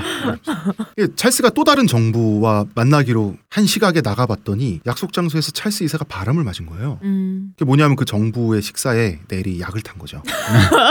강력한 설사약을. 근데 이게 웃긴 게 2부에서 말했던 몽테스팡 부인 같은 경우는 죽음에 이르는 약을 탔겠지. 그렇겠죠. 음. 어. 근데 넬도 이제 그냥 장난기가 많은 사람이지 악녀는 아니잖아. 그러니까 설사약을 타서 그런 네. 거지. 이게 왜 설사약을 타냐? 내 주변에 이런 사람이 있으면 너무 피곤할 것 같아. 피곤하지. 어. 근데 왜 설사약이냐면 왕이 왜 못 왔어라고 하면 빈혈이 왔어요. 이럴 수는 있는데 똥 싸느라요. 어, 설사하느라 못 또 말하니까 못 말하니까 설사약을 탄 거예요 굳이. 뒷간에 그 앉아 있느라요. 이런 말 하기가. 어떻게 구했냐 하면 시장 통해서 구했겠죠. 음, 자기랑. 친한 그 하층민 사람들에게 이 사람 보면은 그죠. 이 사람은 아주 확실하게 저기 몽테스팡이나 이런 사람들처럼 내가 저 자리를 거머쥐고 온리원이 되겠다라는 정도의 그런 욕망 같은 거는 음. 딱히 없는 것 같더라고. 찰스가 좋은 것 같아요. 어. 아 근데 실제로 찰스 2세에 대한 마음이 비즈니스가 아니라 어, 그냥 정말 자기 남자친구로 좋아서. 생각을 했어요. 어. 음. 이 사람은 그러니까 이 정도면 좋고 요 정도 선에서 이 관계를 유지하는 것 자체가 나쁘지 않다고 생각을 했겠지. 음, 음. 그런데 영국 서민들에게 넬 그위는 최고의 스타였습니다. 이, 이 정도면 스타성이 있잖아요. 음. 확실히. 내가 당하는 거 아니면 재밌을 거 아니에요. 음. 그런 것도 있고 이제 매력과 대담성만으로 그 자리까지 빈민굴에서 음. 올라간 것도 이제 스타성이 있지만 이런 거죠. 신분이 바뀌고 나서도 서민의 정체성을 잃지 않은 것. 음. 이것이 이제 서민들이 좋아하는 존경의 포인트였죠. 맞아. 근데 이거 되게 영국적 정서잖아요. 음. 우리는 어, 어, 그렇구나. 우리는 와, 우리 저번에 우리 축구 축구, 얘기할 때 축구할 딱. 그런 우리는 그 사람이 신분이 바뀌면 그 사람 신분에 맞는 attitude를 하지 않으면 또 욕하잖아요. 그렇죠. 우리 같은 경우는 음. 저놈이 저게 돈을 벌어도 정신을 못 차려 이런 식으로 음, 얘기하잖아. 음, 음. 근데 우리 이쪽은 이상하게 그렇게 이 계급 의식이 있잖아요. 확실히 축구할 때도 그렇고 좀 더 위로 올라갔을 때 뭔가 다른 attitude를 취하는 순간 변절, 음, 변했어. 음, 음, 음. 이상한 사람이라면서 배척을 하는데 이거 되게 영국적이잖아요. 이거 진짜. 영국적이죠. 음. 음. 근데 찰스 2세한테도 막혔어요. 넬이 할 말 다 하고. 한 번은 찰스가 넬과 함께 행차하면서 이때쯤 되면은 이제 그 영국인들도 찰스한테 슬슬 지쳤습니다. 그러니까 반응이 옛날처럼 시원치 않으니까 음. 아 우리 아버지도 목이 잘리셨는데 대체 이놈의 나라 국민들은 어떻게 하면 기쁘게 할 수 있냐. 저 백성들이란 사람들이 하는 거 보면 클레머 여기서 클레머는 양손으로 드는 장검이죠. 네. 네. 이걸로 나를 조각낼 것만 같다 이렇게 얘기하니까 넬이 아니 당신의 국민들에게 사랑받는 방법이 있다. 총부들을 다 내쫓으면 된다는 얘기를 하거든요. 그걸 이 말에? 어. 이 말의 진의는 뭐냐면 사람이 다 얻을 수 없다. 음. 당신은 정부들하고 놀고 사치하는 거 좋아하는 사람이잖아. 좋아하면 어느 한쪽한테 사랑을 받을 거면 다른 쪽에 사랑은 받을 수 없다는 걸 알고 감수하면서 즐기라는 거지.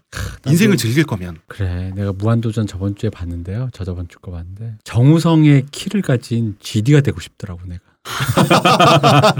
정성만 해도 그럼 다 가지는 거잖아. 그러니까 너무나 잘생긴 거. 그런 마음이 갑자기 들더라고. 근데 우리 2부의 마지막이 음. 루이 14세가 찰스 2세를 저격하기 위해서 보낸 소녀로 끝났죠. 네. 맞아요. 이제 드디어 이 소녀가 등판합니다. 자, 아이고. 이 소녀의 이름은 이거 뭐 운동장에 왜 자꾸 등판해?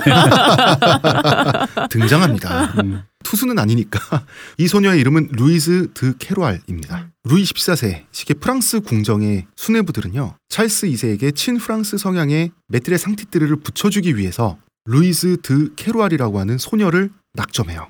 그리고 훈련시키죠. 무슨 훈련 시키는 거예요? 연애 훈련. 연애 어떤 연애? 어떤 태도로 찰스 2세를 대할 것인가. 뭐 어떤 상황에서 어떤 말을 어떻게 그렇죠. 말할 것인가. 교양은 물론 왜냐하면 음. 왜왜 훈련이 필요했냐면 찰스 2세가 너무 산전수전 다 겪은 여성에게 인기 많은 바람둥이였기 때문에 그랬던 거예요. 그치, 그치. 그래서 설정값이 뭐냐면 냉미녀예요.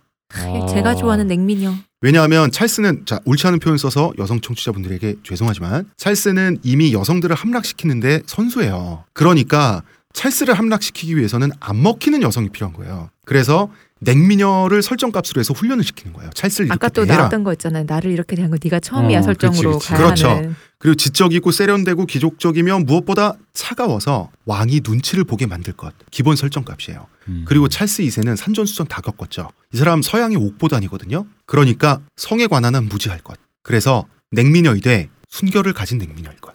음. 이게 설정값이었던 거예요. 아이 변태 새끼들. 그래서 수년간 훈련을 시킵니다. 프랑스 궁정에서. 되게 오래 연구한 느낌이 나요. 그러니까요. 어. 이, 캐릭터 연구를 해서 어, 프로파일링을 되게 심도 어. 깊게 한 다음에 맞춤형 뭔가를 했다. 어. 아, 자 그리고 한국어 웹을 아무리 찾아봐도 루이스 캐로알은 영국에서 프랑스의 첩자로 오해받은 불쌍한 뭐 비운의 정부 뭐 이런 식으로 나오는데요. 네. 실제로 이 기본 설정값이 계획된 거고요. 루이 14세와 대소신료들이 어떻게 그녀를 훈련시켜서 찰스 2세를 빨아먹을까 의논하면서 주고받은 서신도 기록으로 남아 있습니다. 음. 영문 웹에. 그러니까 스파이가 맞았던 거예요, 사실은. 자, 나를 계획은 사랑한 스파이. 자, 계획은 이거였습니다. 아까 2부에서 찰스의 여동생이 루이 14세의 제수 씨라 그랬죠. 네. 네. 오를레안 공작 부인이 1670년에 영국을 방문할 계획을 갖고 있었어요. 오빠 보러 간다고. 음. 음, 영국을 방문할 때 시녀로 붙여서 딸려 보냄으로써 일단 눈도장을 찍는 계획을 짜요. 음. 이게 루이 14세의 계획입니다. 그래서 이제 사실 오를레안 공작 부인 같은 경우도 원래 영국의 공주지만 사실은 이때쯤 되면 프랑스인이고 프랑스의 국익을 위해서 음, 계획대로 그렇죠. 움직이게 되는 거죠. 그래서 여동생아 반갑다 하고 보는데 여동생 옆에 있는 루이스 드 캐로알을 보게 되는 오빠 거죠. 눈 심쿵, 오빠. 어, 어딜 봐? 날 봐. 심쿵. 그래서 어 그대는 이미 누구인가 했더니 루이즈 드 캐로알은 수년 동안 훈련받은 설정값이 나오는 거죠. 흥. 여기서 어뭐 이렇게 되는 거예요. 찰스 2세가. 알아서 뭐 하시게요?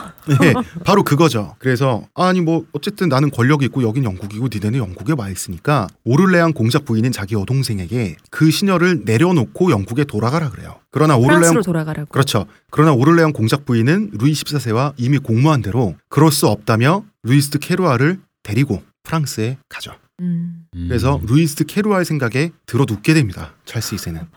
들어서 한발 후퇴를 해가지고 이제 2보 전진을 하는구나. 음. 그리고 찰스 2세, 애태우러. 예. 그래서 루이 14세가 마치 한턱 쏘는 양 루이스 캐루알을 영국 궁정에 보냅니다. 사촌 상사병이 났다며 이렇게. 음, 그런 거죠. 그때부터 루이스 캐루알은 이제 임무 수행에 들어가는 거죠.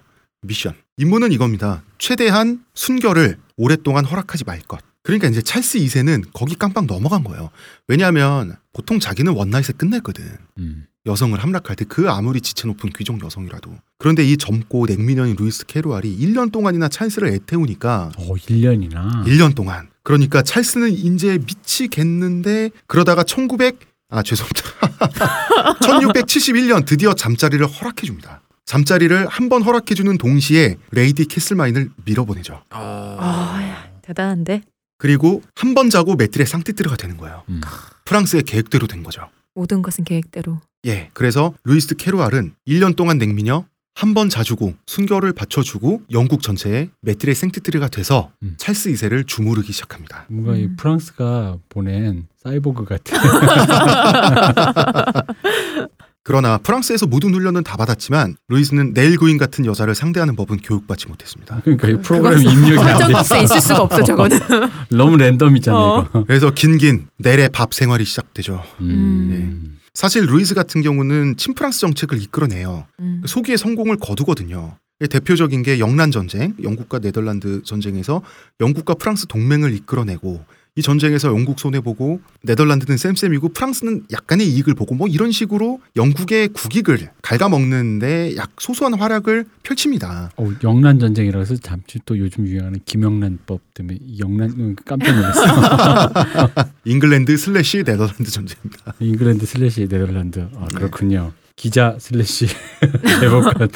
원래는 이제 영불란 전쟁이죠. 찰스 2세의 말년에는 뭐 이런 것도 있었어요. 프랑스의 루이 14세가 프랑스의 영토를 넓히기 위해서 영국의 국익을 이제 침범하는데도 이제 그냥 저냥 그냥 넘어가자 해서 넘어가는 게 찰스 2세가 이게 왜냐하면 아무리 영국 의회가 왕에 대해서 강력하다 그래도 억지로 왕에게 결제를 받아낼 수는 없거든요. 음. 전쟁이나 뭐 이런 거는 왕의 결제가 있어야 되거든요.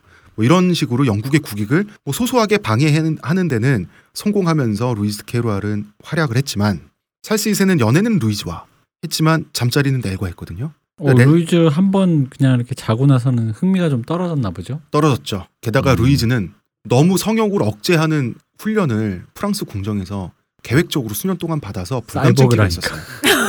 아니 불감증기가 있었다고. 음. 아니 그런 거 이렇게 치유해 주는 거 좋아하셔 놓고는 글쎄요, 뭐 그래서 넬과 루이즈는 서로 불만이었습니다. 이게 너무 너무 밀당하다가 갑자기 이게 어느 순간 흥 된 거지. 음, 한쪽으로 너무 그런 거죠. 미니까 이 push가 음. 좀 돼서. 그래서 이제 루이스 캐루알은 귀족적이고 우아한 프랑스 궁전에서 갓 튀어나온 이 청순한 지적인 냉미녀인지를 찰스 2세와 영국의 귀족들한테 항상 과시를 해야 되니까 어떤 음. 짓을 했냐면 프랑스의 유명 인사가 죽을 때마다 마치 자기가 지인이라도 된다는 듯이 검은 상복을 입었어요. 어 이거 페이스북에 누가 죽으면 나 그사 아는 척하면서 이렇게, 이렇게 슬픈 사진 이렇게 뭐 그런- 걸리는 어, 거요? 점점점 이런, 이런 거잖아 지금 음, 그러니까 넬 그윈 같은 여자가 보기 웃기잖아. 웃기지. 그래서 네가 쟤를 다 안다고? 어, 그러니까 자기는 타타르의 칸이 죽으면 그땐 나도 상복을 입어야지 이런 말에서 이제 루이즈를 바보로 만들고 어떤 일이 또 있었냐면 찰스 2세와 루이스 캐로알과 넬 그윈이 함께 셋이서 저녁 식사를 한 적이 있었어요. 네. 찰스 2세가 그런 선택을? 아니, 그러니까 찰스 2세가 양심도 없어. 어. 내가 좋아하는 없어. 여자 둘이랑 같이 밥 먹어야지. 음, 음. 근데 영국 궁정이 프랑스 궁정에 비해서 가난하니까 마침 그 궁정 주방에 닭이 두 마리밖에 없었던 거야. 어, 뭐야 그게. 솔직히 루브르궁 같은 경우는 닭이 300마리 있었을 거야. 음. 그죠? 닭 300마리, 거위 200마리. 사람이 한 10명 있으면 닭이 400마리 나왔겠죠. 닭두 마리 가지고 셋이 갑자기 먹게 된 거예요. 그래서 아 이거 어떡하지 하다가 넬이 고개를 돌렸다가 이제 딱 봐요. 그러는 닭한 마리만 집어서 한 마리 다시 고개를 돌려서 두 눈으로 보고 두 마리 2 더하기 1은 3이니까 세 마리니까 셋이 사이좋게 먹으면 되겠네요. 음. 라고 한 다음에 찰스 2세 접시에 닭 한 마리를 줍니다. 네. 음. 그리고 자기 접시에 닭 한 마리를 갖고 와서 음. 루이즈는 나머지 세 마리째를 드시면 되겠네요. 두 라고 마리밖에 하고 없는 줄 알고. 예. 그렇게 해서 이제 굶긴다든지 루이즈도 캐루아를 사악한 년. 그렇죠. 그, 사람 밥은 먹여야지. 그래서 루이즈 캐루아는 넬 그윈한테 당할 때마다 그렇게 서럽게 울었다고. 넌 네. 사이보그니까 그렇게 서럽게 울었는데 영국 내에 루이스 캐루아는 친구가 없었던 거예요. 음. 왜냐하면 영국 서민들, 백성들, 귀족들 다 싫어해요. 왜냐하면 사이보그를 누가 좋아해? 아니 프랑스에서 프랑스에서 보낸 사이보그 싫어하는 거죠. 프랑스에서 보낸 첩자인 거 맞잖아. 음. 사실은 다 싫어하니까 프랑스 대사 주영 프랑스 대사만이 진정한 친구겠죠. 음. 그 대사를 앞에 두고 그 주영 프랑스 대사가 우리로 치면 이제 애플 센터 같은 거잖아요. 가서 수리 수리해주고 이제 수리도 좀 하고 배터리도 교체해주고. 고객님 함부로 여시면 수리 안 되고요. 그러니까 누가 여기다 물 뿌렸어? 이러면서. 네. 그런데 어쨌든 같이 다니고 좀 자기 품위, 자기 위세를 부리기에 찰스 2세 입장에서는 프랑스식 교육을 받은 루이즈가 낫죠. 100번 낫죠. 음, 그래서 루이즈가 어차피 메트레 생트 뜨르고 하다 보니까 루이즈한테 성조, 자귀조, 영지조 이렇게 된 거예요. 음. 넬 그위는 화가 났죠. 그래서 넬 그위는 잠자리 파업을 선언합니다. 앉아줘 된 거예요. 그래서 찰스 2세는 어쩔 수 없이 루이즈를 데리고 밤에 욕정을 푸는데요. 루이즈가 병나요. 음. 찰스가 그 홀만 하니까 찰스의 물건이 위대하시니까요. 예, 루이즈가 병나니까 또 이제 넬만한 사람밖에 없는 거예요. 밤에 자기를 즐겁게 해줄 그런 사람은. 그래서 결국은 넬은 귀족 자기와 영지 이런 걸 다 받아내는데 성공을 하죠. 아니 도대체 이 남자는 도대체 얼마나 대단하길래 사이보그도 파괴하고.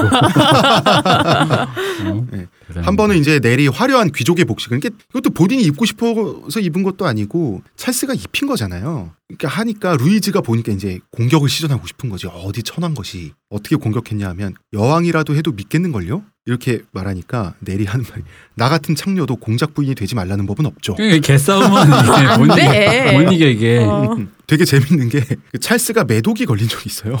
음. 이때 넬은 찰스와 잠자리를 핑계 핑계 대고 안 합니다. 그래서 어, 찰스가 루이즈와 자게 만들죠. 아, 그리고 루이즈는 찰스에게 매독이 옮아서 생사를 헤매고 사이보그의 바이러스. 넬은 멀쩡하게 뭐 말 타고 놀러 다니고 뭐 이랬습니다. 그러니까 넬은 그 대표님 말씀대로 다 그냥 팬티 내리고 그냥 싸우는 타입이잖아요. 음, 넬은 그냥 넬인데 아니 애초에 팬티가 없는 사람이에요. 맞아. 갖고 그것도 맞는 말이야. 갖고 내가 있질. 얘기해줄게요. 애초에. 이 수치를 모르는 사람과 어. 싸울 수가 없어 원래. 애초에 팬티를 입어본 적이 없는 사람이. 어, 그러니까 넬은 뭘 해도 pretty witty 넬린데 어. 루이즈는 별명이 프랑스의 암캐. 음. 별명이 프랑스의 암캐, 프랑스의 첩자 이렇게 세간에서 욕을 먹는 거예요. 음. 근데 한 번은 넬이 마차를 타고 행차를 하는데 시민들이 원래 영국의 서민들은 넬을 좋아하는데 할 수 있는 모든 욕을 마차에다 하는 거예요. 음. 루이즈 드 캐루알인 줄 알고. 어. 그러니까 넬이 마차 문을 열고 고개를 내밀고 이런 말을 해요. 선량한 시민들이여. 저는 창녀지만 개신교도 창녀입니다. 카톨릭 창녀가 아, 아니라. 영국은 그때 개신교도잖아. 그러니까 야유가 환호로 바뀌죠. 어 루이즈가 아니라 넬이다. Swag. 카톨릭 창녀인 줄 알았는데 아니네. 어. 이러면서 개신교 창녀네. 이러면서. 예, 루이즈 드 캐루알의 별명 목록에 카톨릭의 창녀라는 말이 추가가 되죠. 개신교도다 drop the beat Swag한 거지. 근데 나중에는 이제 호르텐스 만치니라고 하는 공작 부인이 등장하면서 루이즈도 이제 서서히 밀려나거든요. 그때도 넬의 자리는 굳건했는데 이때도 사건이 한 번 일어납니다. 음. 찰스 2세는 그 좋은 게 좋은 거니까 애인끼리 원- 잘 지냈으면 제일 좋겠다 아, 그- 싶겠지. 그렇죠. 원래 왕들은 자기 정부들끼리 어. 동석하지 않도록 세심하게 동선을 짜거든요. 그러니까 찰스 2세는 심지어 어떤 적이 있었냐면 좋은 게 좋으니까 그냥 자기 좋으면 아니 그 나는 이 여자도 좋고 저 여자도 좋은데 그 한 공간이 있으면 좀 어때? 그다좀 같이 화해 좀 지내면 하지. 잘 지내면 안 돼. 그래서 영국의 화이트홀 궁정에서는 루이스 캐로알과 호르텐스 만치니가 머리끄댕이 잡고 catfight 한 적도 있어요. 귀족들은 돈을 걸었죠. 누가 이기는가에. 찰스도 걸었습니다. 이 사람 좀 이런 사람이라. 결국은 이제 호르텐스 만치니라고 하는 정부와 공작 부인과 루이스 캐로알과 넬이 한 공간에 있었던 적이 있었던 거예요. 이때가 이제 각국의 대사들을 접견하는 자리였는데 호르텐스 만치니가 외국의 대사들한테 좋은 걸 보여주겠다고 넬의 치마를 걷어버린 거예요. 음. 알고 있었던 거죠. 음. 빈민층 출신인 넬은 속옷을 입지 않는다. 어 그럼 어. 나의 말이 수사가 아니라 진짜였단 말이야. 정말 정령 사실이었던 것인가요? 아예 실제. 어. 진짜. 어. 그래서 대사들이 감명 깊은 편지를 씁니다. 세상에 그보다 대단한 것은 보지 못했다. 그런데 이제 호르텐스 만치니는 뭘 못 봐. 외국의 대사들 앞에서 그런 부끄러운 꼴을 보여주면 내일 그인이 너무나 창피해서 이렇게 정신 공격을 당할 줄 알았던 거예요. 그게 내일 그인은 어쩌라고 어. 이렇게 된 거죠. 어, 좋은 거 봤어요? 이렇게 된 거죠. 이 사람은 워낙 그러니까 상대가 안 되는 사람이니까. 웃긴 거는 루이스 드 캐루알은 나중에 찰스 2세가 왜 그런 거 있잖아요. 군주가 날라리면 군주와 가장 가까운 사람이 정무를 대신 처리하죠. 음. 권력을 가지고 군주는 놀죠. 대표적인 게 명나라의 황제들. 명나라가 환관 정치가 악명이 높았잖아요. 마찬가지로 왕들이 절대 권력을 가졌던 절대 왕정 시대에는 왕이 놀면 정부들이 권력을 가져요. 루이스 캐로알이 영국의 정치를 하게 됩니다. 음. 그러면서 너무나 과중한 스트레스를 받으면서 루이스 캐로알은 병들어가요. 이게 사이보그가 음. 성능이 과부하가 걸리는 어, 거죠. 딱히 좋지가 않아. 어. 정작 내일 그 위는 찰스 2세랑 맨날 놀아요. 윈저성에 가서 맨날 사냥하고 소풍 가고 밤에 음란 행각을 벌이고 이러면서 그랬습니다. 자, 그래서 찰스 2세는 50대의 나이에 결국은 매독에 걸려가지고 사망을 하는데 55세인가 뭐 이렇게 죽어요. 당시의 기준으로는 또 천수를 누렸다고 볼 수가 있거든요. 그렇게 방탕하게 살았는데 뭐 이 정도면 뭐. 그래서 이 사람의 인생은 한 줄로 요약하면 한 세상 잘 놀다 갑니다. 정말 최고야 이 사람은. 좋은 세상이었다. 이게 정말 재밌는 게 권력이 없어서 책임도 없었어요. 하긴. 더욱이 영국 국민들은 이제 크롬웰한테 지쳐가지고 찰스 2세가 노는 걸 어느 정도 봐줬다고. 음, 음. 아까 좋아해줬어요. 사람 냄새 난다 좋아했다고. 그리고 아까 얘기한 거 그 캐서린 브라간사, 네. 예, 자기 왕비한테 잊고 있었네. 왕비가 있었다는 어, 걸. 맞아. 포르투갈에서 봄베이를 어. 들고 아, 오시. 왕비한테도 나, 나름 잘했어요. 잊고 있었네요. 음, 의리를 지킨 건 좋았지만 후사를 잇는 것도 국왕의 의무거든요. 예, 찰스 2세는 자기가 죽은 뒤에는 뭐 알아서 잘들 하겠지 뭐 이런 주의였어요. 유언 중에 하나가 이 동생이 제임스 2세예요. 제임스 2세는 결국 왕좌에서 쫓겨나잖아. 명예혁명에 네. 당해서. 네. 그 제임스가 잘하지 않겠나? 어, 제임스 화이팅 이러면서 죽거든요.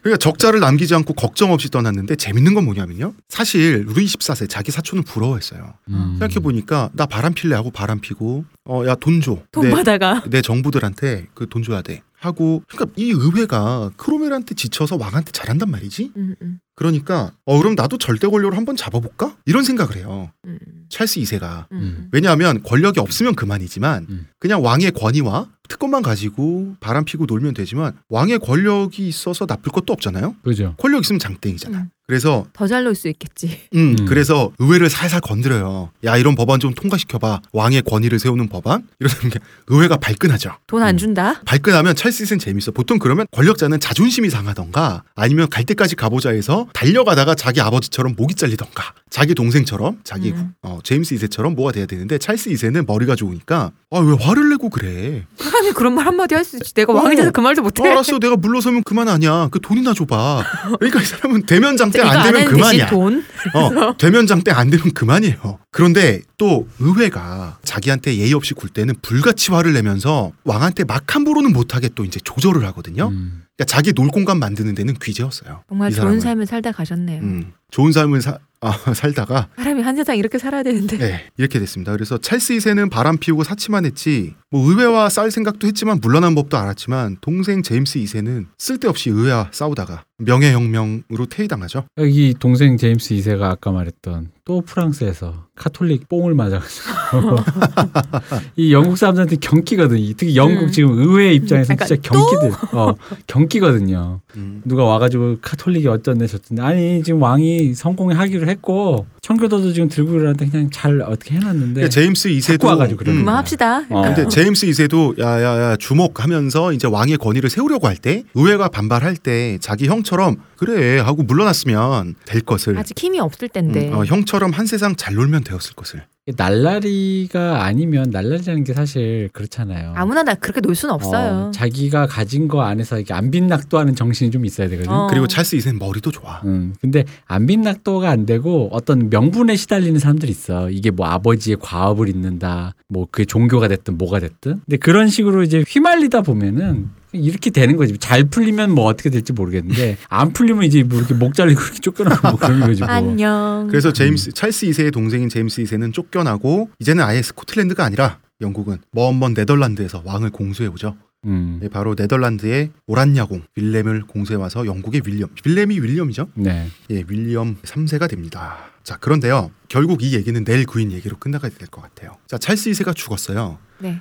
당시에 보통 왕이 죽으면 왕의 정부들이 남잖아요. 네. 그럼 왕의 정부들의 몸값이 치솟아요. 음, 뭐 아무래도 프리미엄 있겠죠. 음. 프리미엄이 있다 보니까 하룻밤 자는 값어치로 엄청나게 많은 돈을 귀족들이 지불하던가 음. 아니면 이게 왕이 소유했던 여자다 보니까 재가를 갈때 음. 늙은 귀족들 뭐 이런 사람들과 결혼 트로피 와이프로서 엄청나게 좋은 조건의 결혼을 할 수가 있는 거예요. 되게 희한하다. 실제로 찰스 2세가 죽고 나서도 다들 제 살 길을 찾아서 뿔뿔이 흩어지고 막 이럽니다. 음. 심지어 그 루이즈 드 케루알 같은 경우는 프랑스의 암캐였잖아요. 네. 사람들이 보기에 찰스 2세가 죽자마자 프랑스로 도망갔다가 음. 프랑스에서도 받아주는 이가 없어서 다시 영국에 갔다가 음. 다시 프랑스로 갔다가 막 이러거든. 그런데 의외인지 당연한 건지 넬 그윈만은 끝까지 정절을 지켰습니다. 음. 이 여자한테는 정절이란 말이 안 어울리죠. 의리. 음. 그럴수록 귀족들이 넬 그윈한테 제시하는 금액은 또 높아지죠. 그리고 음. 그녀의 명성을 다들 아는데. 그렇죠. 내일 구인이 결국 한마디를 합니다. 사자가 누웠던 자리에 개를 눕히지 않겠다. 아, 의리.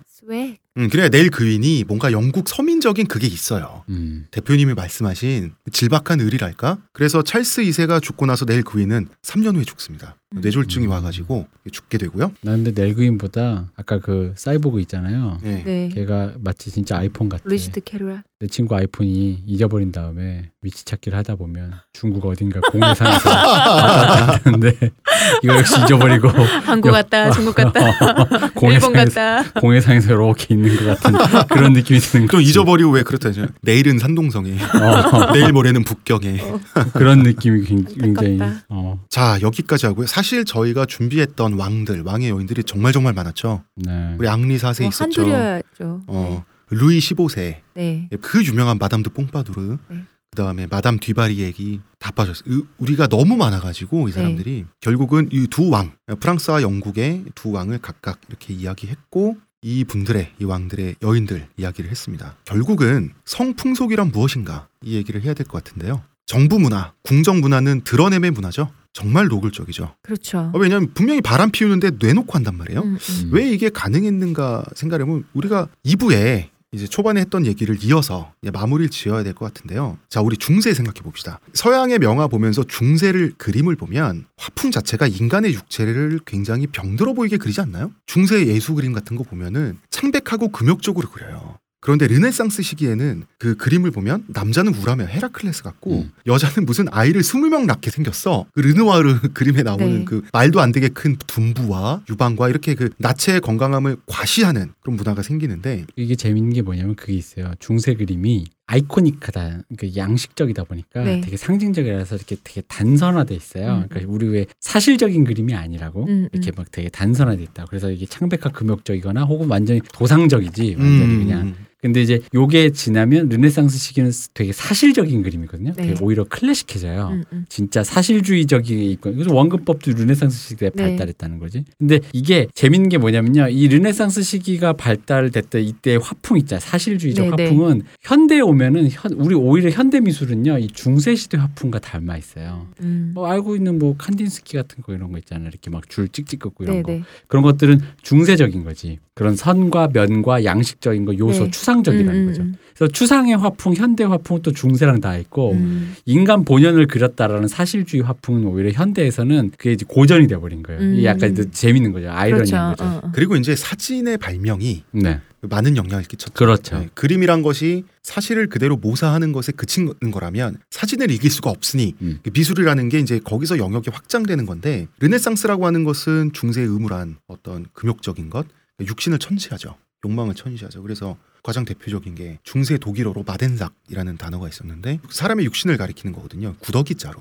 구더기죠. 예, 그러니까 굉장히 그 영육이 분리돼 있죠. 마치 그 옛날에 인도에서 부처님이 인간의 신체를 그 똥자루라고 했던 거랑 비슷하죠. 안에 똥이 들어가 있는 가죽 부대라고 했던 것과 그러다가 이제 중세가 끝나고 인간 그러니까 사실은 이게 신앙의 시대에서 감성의 시대로 넘어가죠. 음. 인간의 욕구를 긍정하면서 이 몸의 생명력을 폭발시키는 거예요. 그림이나 조각이나 이런 음, 거에서 음. 이게 절대왕정 시기로 들어가면 고급화되죠. 보다 고급화돼서 육체는 잘 다듬어진 상품이어야 되죠. 이 육신 잘 다듬어진 상품으로서의 육체가 가장 잘 드러난 게 왕들이 자신의 정부를 화가를 시켜서 정부의 나체를 그리게 한 결과물들이죠. 우리는 서양의 명화를 검색하면 이 그림들을 볼 수가 있습니다. 이 시기 왕들은 화가를 시켜서 정부의 나체를 그리게 한 두- 후에 이걸 공개해요. 사람들에게. 그러니까 자신의 육체를 과시하는 것도 있지만 자신이 소유한 자신의 여인의 육체를 과시하는 것. 그러니까 이거 뭐 셀럽들이 자기가 갖고 있는 한정판 조단 신발 이런 거 찍어서 이렇게 블로그에 올리는 그런 건 똑같은 거잖아 사실 그렇죠. 맥락상으로. 그렇죠. 이런 욕망과 이런 소유와 음. 이런 것을 과시하는 게 자연스러운 문화가 되고 음, 음, 심지어 음. 자랑스러운 문화가 되는 거예요. 그러니까 사실 이게 뭐 그렇게 고급지진 않죠. 속물적이니까. 하지만 세련미는 있지. 왜냐면 이제 그 아까 얘기했던 중상공업이 발달해서 네. 돈을 버는 사람들이 이제 많아졌잖아요. 그러니까 흔히 말하는 자본주의가 싹 트면서 인간의 욕망이라든가 그게 소비주의 쪽으로 흘러가는 단초들이 이제 보이는 거죠. 그렇죠. 그러면서 욕망을 긍정하니까 정절관념은 희박해지죠. 그 상태에서 결혼은 여전히 신성한 것이라는 기독교적인 사고방식 또 남아있잖아. 절충되면서 부글부글 끓으면서 된 문화가 유부남과 유부녀의 연애고요. 성인 나이트 같은 거. 그 성인 나이트 역할을 옛날에 궁정이 한 거죠. 음. 실제로 그거는 절대 과장이 아니라 실제로 이런 문화가 상징적으로 집적된 것이 궁정이고 한국 아니야? 한국이라. 맞잖아. 결혼관념은 그대로 있으면서. 맞아. 어, 유부남, 유부녀 외인 지금 외인들은 다 있고. 그거 아니에요? 지금? 궁정이고 이 궁정의 코어는 왕이잖아요. 그래서 음. 왕과 정부는 이러한 시대적인 욕망을 또 드러내서 보여줘야만 하는 거죠. 하나의 상징적인 커플로서 그러니까 결국은 아내를 돈으로 사고 파는 속물 근성까지도 인정되는.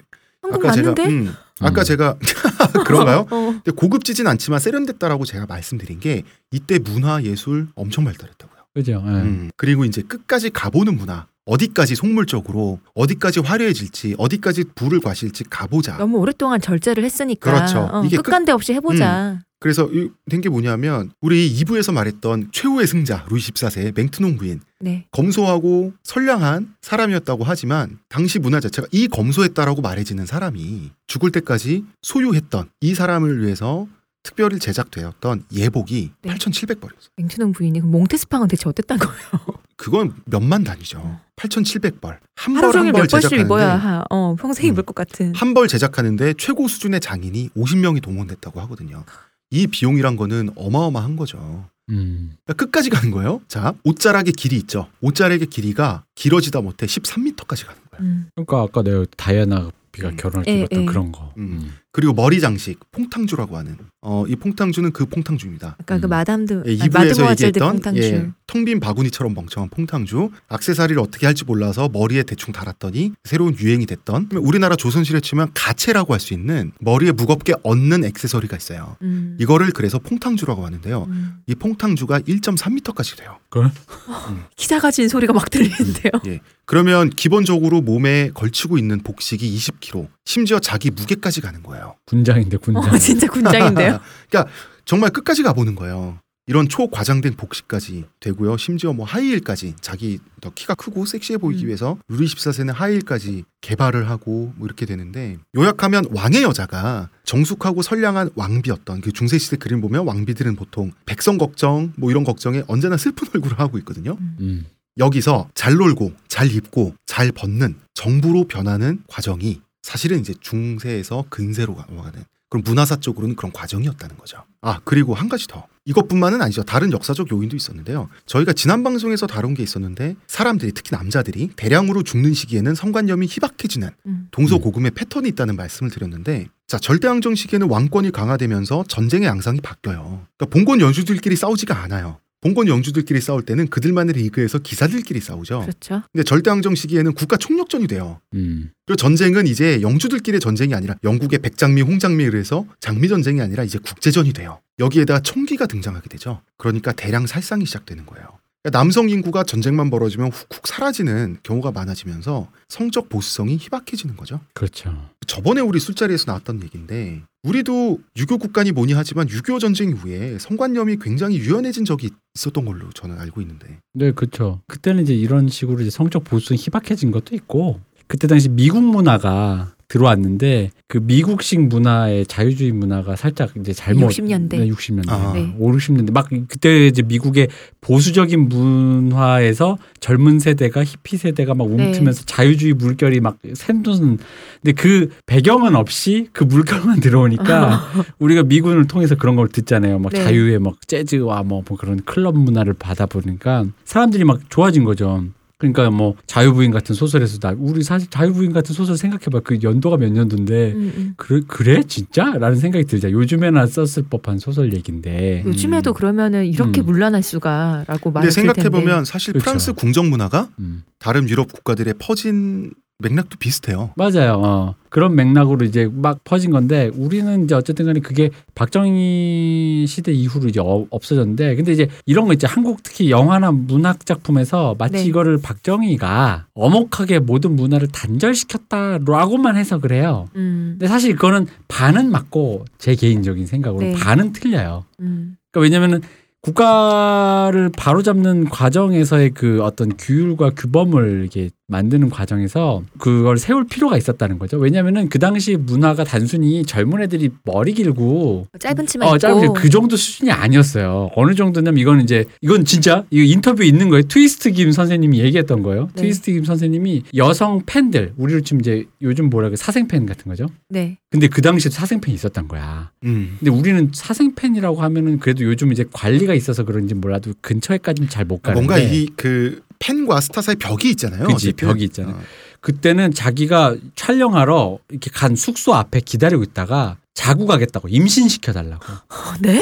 어, 임신을 해서 당신 아이를 그냥 내가 조용히 키우겠다. 그런 여자들이 많았었다. 실제로. 근데 트위스트 김 선생님도 생각해보면 그 당시 힙스터였지만 신성일보단 미쳤잖아요. 음, 음, 음. 근데도 그 정도 됐다는 거지. 그럼 대체 신성일 씨는 그러니까 엄앵란 선생님이 그렇게 어쨌든 간에 그러니까 그 정도로 그러니까 단순히 미니스커트 입고 장발하고 기타를 쳤던 수준은 아니에요. 그 정도 막 약간 반항하는 느낌의 어. 그 정도가 아니라 그렇기 때문에 그런 물결들이 막 물밀듯이 밀려온 상황에서 기존의 어른들이 보거나 봤을 때 이 나라의 전체적인 분위기가 뭐 그렇다고 해서 나빠졌겠는지 안 나빠졌는지 모르겠지만 위정자의 판단으로는 좀 그랬다 이거지. 음. 예. 어, 그리고 이제 그런 문화적 탄압과 네. 줄 세우기, 획일화 이런 것들이 이제 그 2차 산업혁명을 거치면서 네. 각 나라들이 거치는 과정인데 그렇죠. 우리나라는 그것이 너무 짧다 보니까 맞습니다. 이제 그리고 또 지도자가 박정희다 보니까 그 과정이 굉장히 군대식이고 폭력적으로 이제 나타난 부분이 있는 거죠. 그러니까 짧고 굵고 되게 세게 맞았죠. 음. 네. 어, 엄청난 거지 그러니까. 이게 뭐 담배, 마리화나 이렇게 간 게 아니고 한 방에 음. 몰핀을 그러니까 유럽의 몇백 년을 우리나라가 3, 40년 만에 압축해서 이제 왔는데 그 몇백 년 중에 특정 부분을 우리는 지금 특정 음. 시기를 지금 이번에 이야기를 한 거고요. 메트레 상티뜨르 문화와 갈랑트리를 여성 해방적 관점에서 볼 수 있는가? 볼 없죠. 수도 있을 거 왠지 같을 것도 같을 것 같지만 같지만 아니죠. 그럴 수가 없죠. 남성의 음. 권력에 기대서 어, 남성 권력을 중심으로 그게 남성 권력이 있기 때문에 이게 있는 거잖아요. 음, 결국은 이제 트로피 음, 남성 권력을 공고히 하기 위한 것들이니까.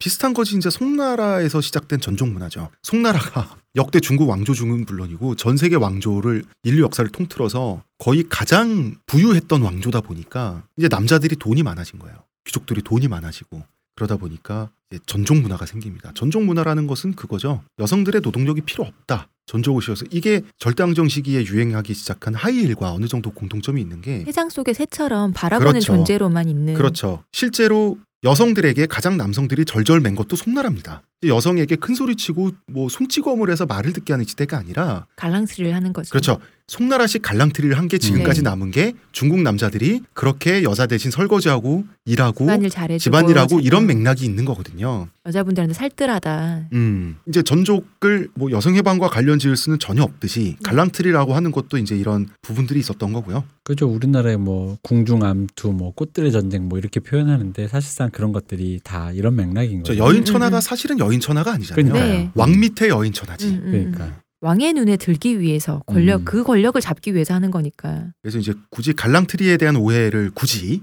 음. 노파심에 오해를 하지 마시라고 이제 마지막을 이렇게 얘기했고요. 뭐 결론은 그렇습니다. 우리 결론은 언제나 그렇겠지만 인류 보편적인 고정된 성도덕이란 존재하지 않는다. 이건 이 얘기를 하고 싶어서 저희가 또 이번에도 성풍속 시간을 이렇게 꾸며봤고요. 어, 이 방송의 참고 문헌은 에드와르드 푹스의 풍속의 역사 1권과 3권, 엘레노어 허먼의 침실 권력, 앙드레 모로와의 프랑스사 같은 저자의 영국사입니다. 기르큰요. 오늘의 탈모 팁을 아 오랜만에 탈모팀 하시는 거예요? 어, 되게 어, 오랜만인데. 어, 오랜만이다. 왜냐하면 가을이 왔습니다. 가을은 왜 이렇게 뭐- 많아? 가을 맞아? 죽겠어요 진짜. 가을은 탈모인들에게 위기의 계절이죠. 왜요? 가을날 머리 굉장히 부석해져요. 건조해져서. 아 건조해져서 건조해지기도 하고요. 그럼 겨울이 더 심한 거 아니에요? 음, 여름 내내 자외선을 쬐잖아요. 네. 그리고 가을에도 자외선이 있어요. 음. 이것이 아니, 누적돼서 자외선은 사계절 내내 있어요. 내내 있는데 여름에서 가을까지 넘어갈 이제 때더 심하고 적고 음. 이렇게 음. 한 것이 차이가 있지. 그러니까 자외선을 오늘 내가 자외선을 쬐면 자외선을 강하게 쬐면 내일 역효과가 나는 게 아니라 이 인간의 신체라는 거는 이 누적이 될 때가 있잖아요. 사이클로 도는 거니까. 그렇죠. 이 사이클로 돌아서 누적된 게 나오는 게 가을이에요. 그래서 가을은 음. 아, 머리카락이 여름에 받았던 게 그렇죠. 윤기를 잃어버리고 푸석푸석해지고 머리카락이 얇아지고 두피가 더 드러나는 탈모인들에게 위기의 계절인데 너무 걱정하지 마시고 겨울을 잘 나시면 되거든요. 이 위기를 견디지 못하고 이제 나는 끝났어 어떡하지라는 생각을 하게 되면 자칫하면 어, 저희 일부의 그 사연 주신 남성분처럼 어, 5천만 원을 탈모 클리닉에서 결제를 하게 되실 수 있고요. 너무 걱정하지 마시고 이게 빠졌다 늘어났다 하면서 우리는 점점 그 점점 모발을 잃어가는 거니까 결국 잃는 거잖아. 아, 결국에 잃는 건데 결론이 되게 참혹한데. 아니, 네. 아니 DTD잖아. down털 is down. 아니 그러니까 그러니까. 애써 관리를 해야. 내이 얘기를 진짜 잠깐 한- 방심했어요. 어, 그러니까 항상 이 얘기를 듣다가 마지막에 헉 하는 게 결국은 결국 그렇다. 사라질 것들. 어, 그 앞에 왜 그렇게 굳이 어. 뭐라는 자, 그 가을에- 생각이 드는 거야. 가을에 모발을 잃는 탈모인 여러분, 가을의 힘일 뿐입니다. 여러분의 모발은 그렇게 결국 빨리 사라지지. 거죠. 예, 지금 여러분이 느끼는 위기 의식보다는 늦게 빠질 머리카락이니까요. 가을은 또 와요. 근데 나저 말씀이랑 비슷한 게요. 전에 화장품 하는 거에서 상담 받은 얘긴데 왜 겨울 되면 얼굴이 엄청 그 뭐지 건조해지잖아요. 막 갈라지는 것 같고 근데 이게 여름에 아무리 덥고 해도 꼬박꼬박 잘 발라야지 그, 그때 땅을 이렇게 읽어놔야 그게 겨울에 온다. 음. 뭐 이런 얘기를 들었었거든요. 비슷하네요. 가을은 상실의 계절입니다. 낙엽의 계절이자 낙모의 계절이죠. 아 근데. 진짜로 머리 많이 빠지면 베개 막 그렇게 막 머리가 막, 막 그렇게 그 만화 같은데 그려진 것처럼 그래요? 예, 저는 그 시기를 넘겼습니다. 아... 지나셨군요. 네. 할머니 여러분 힘냅시다. 마지막에 또 이렇게 숙연해지나요? 어, 그러니까 즐겁게 얘기하고 감사합니다. 뭐야?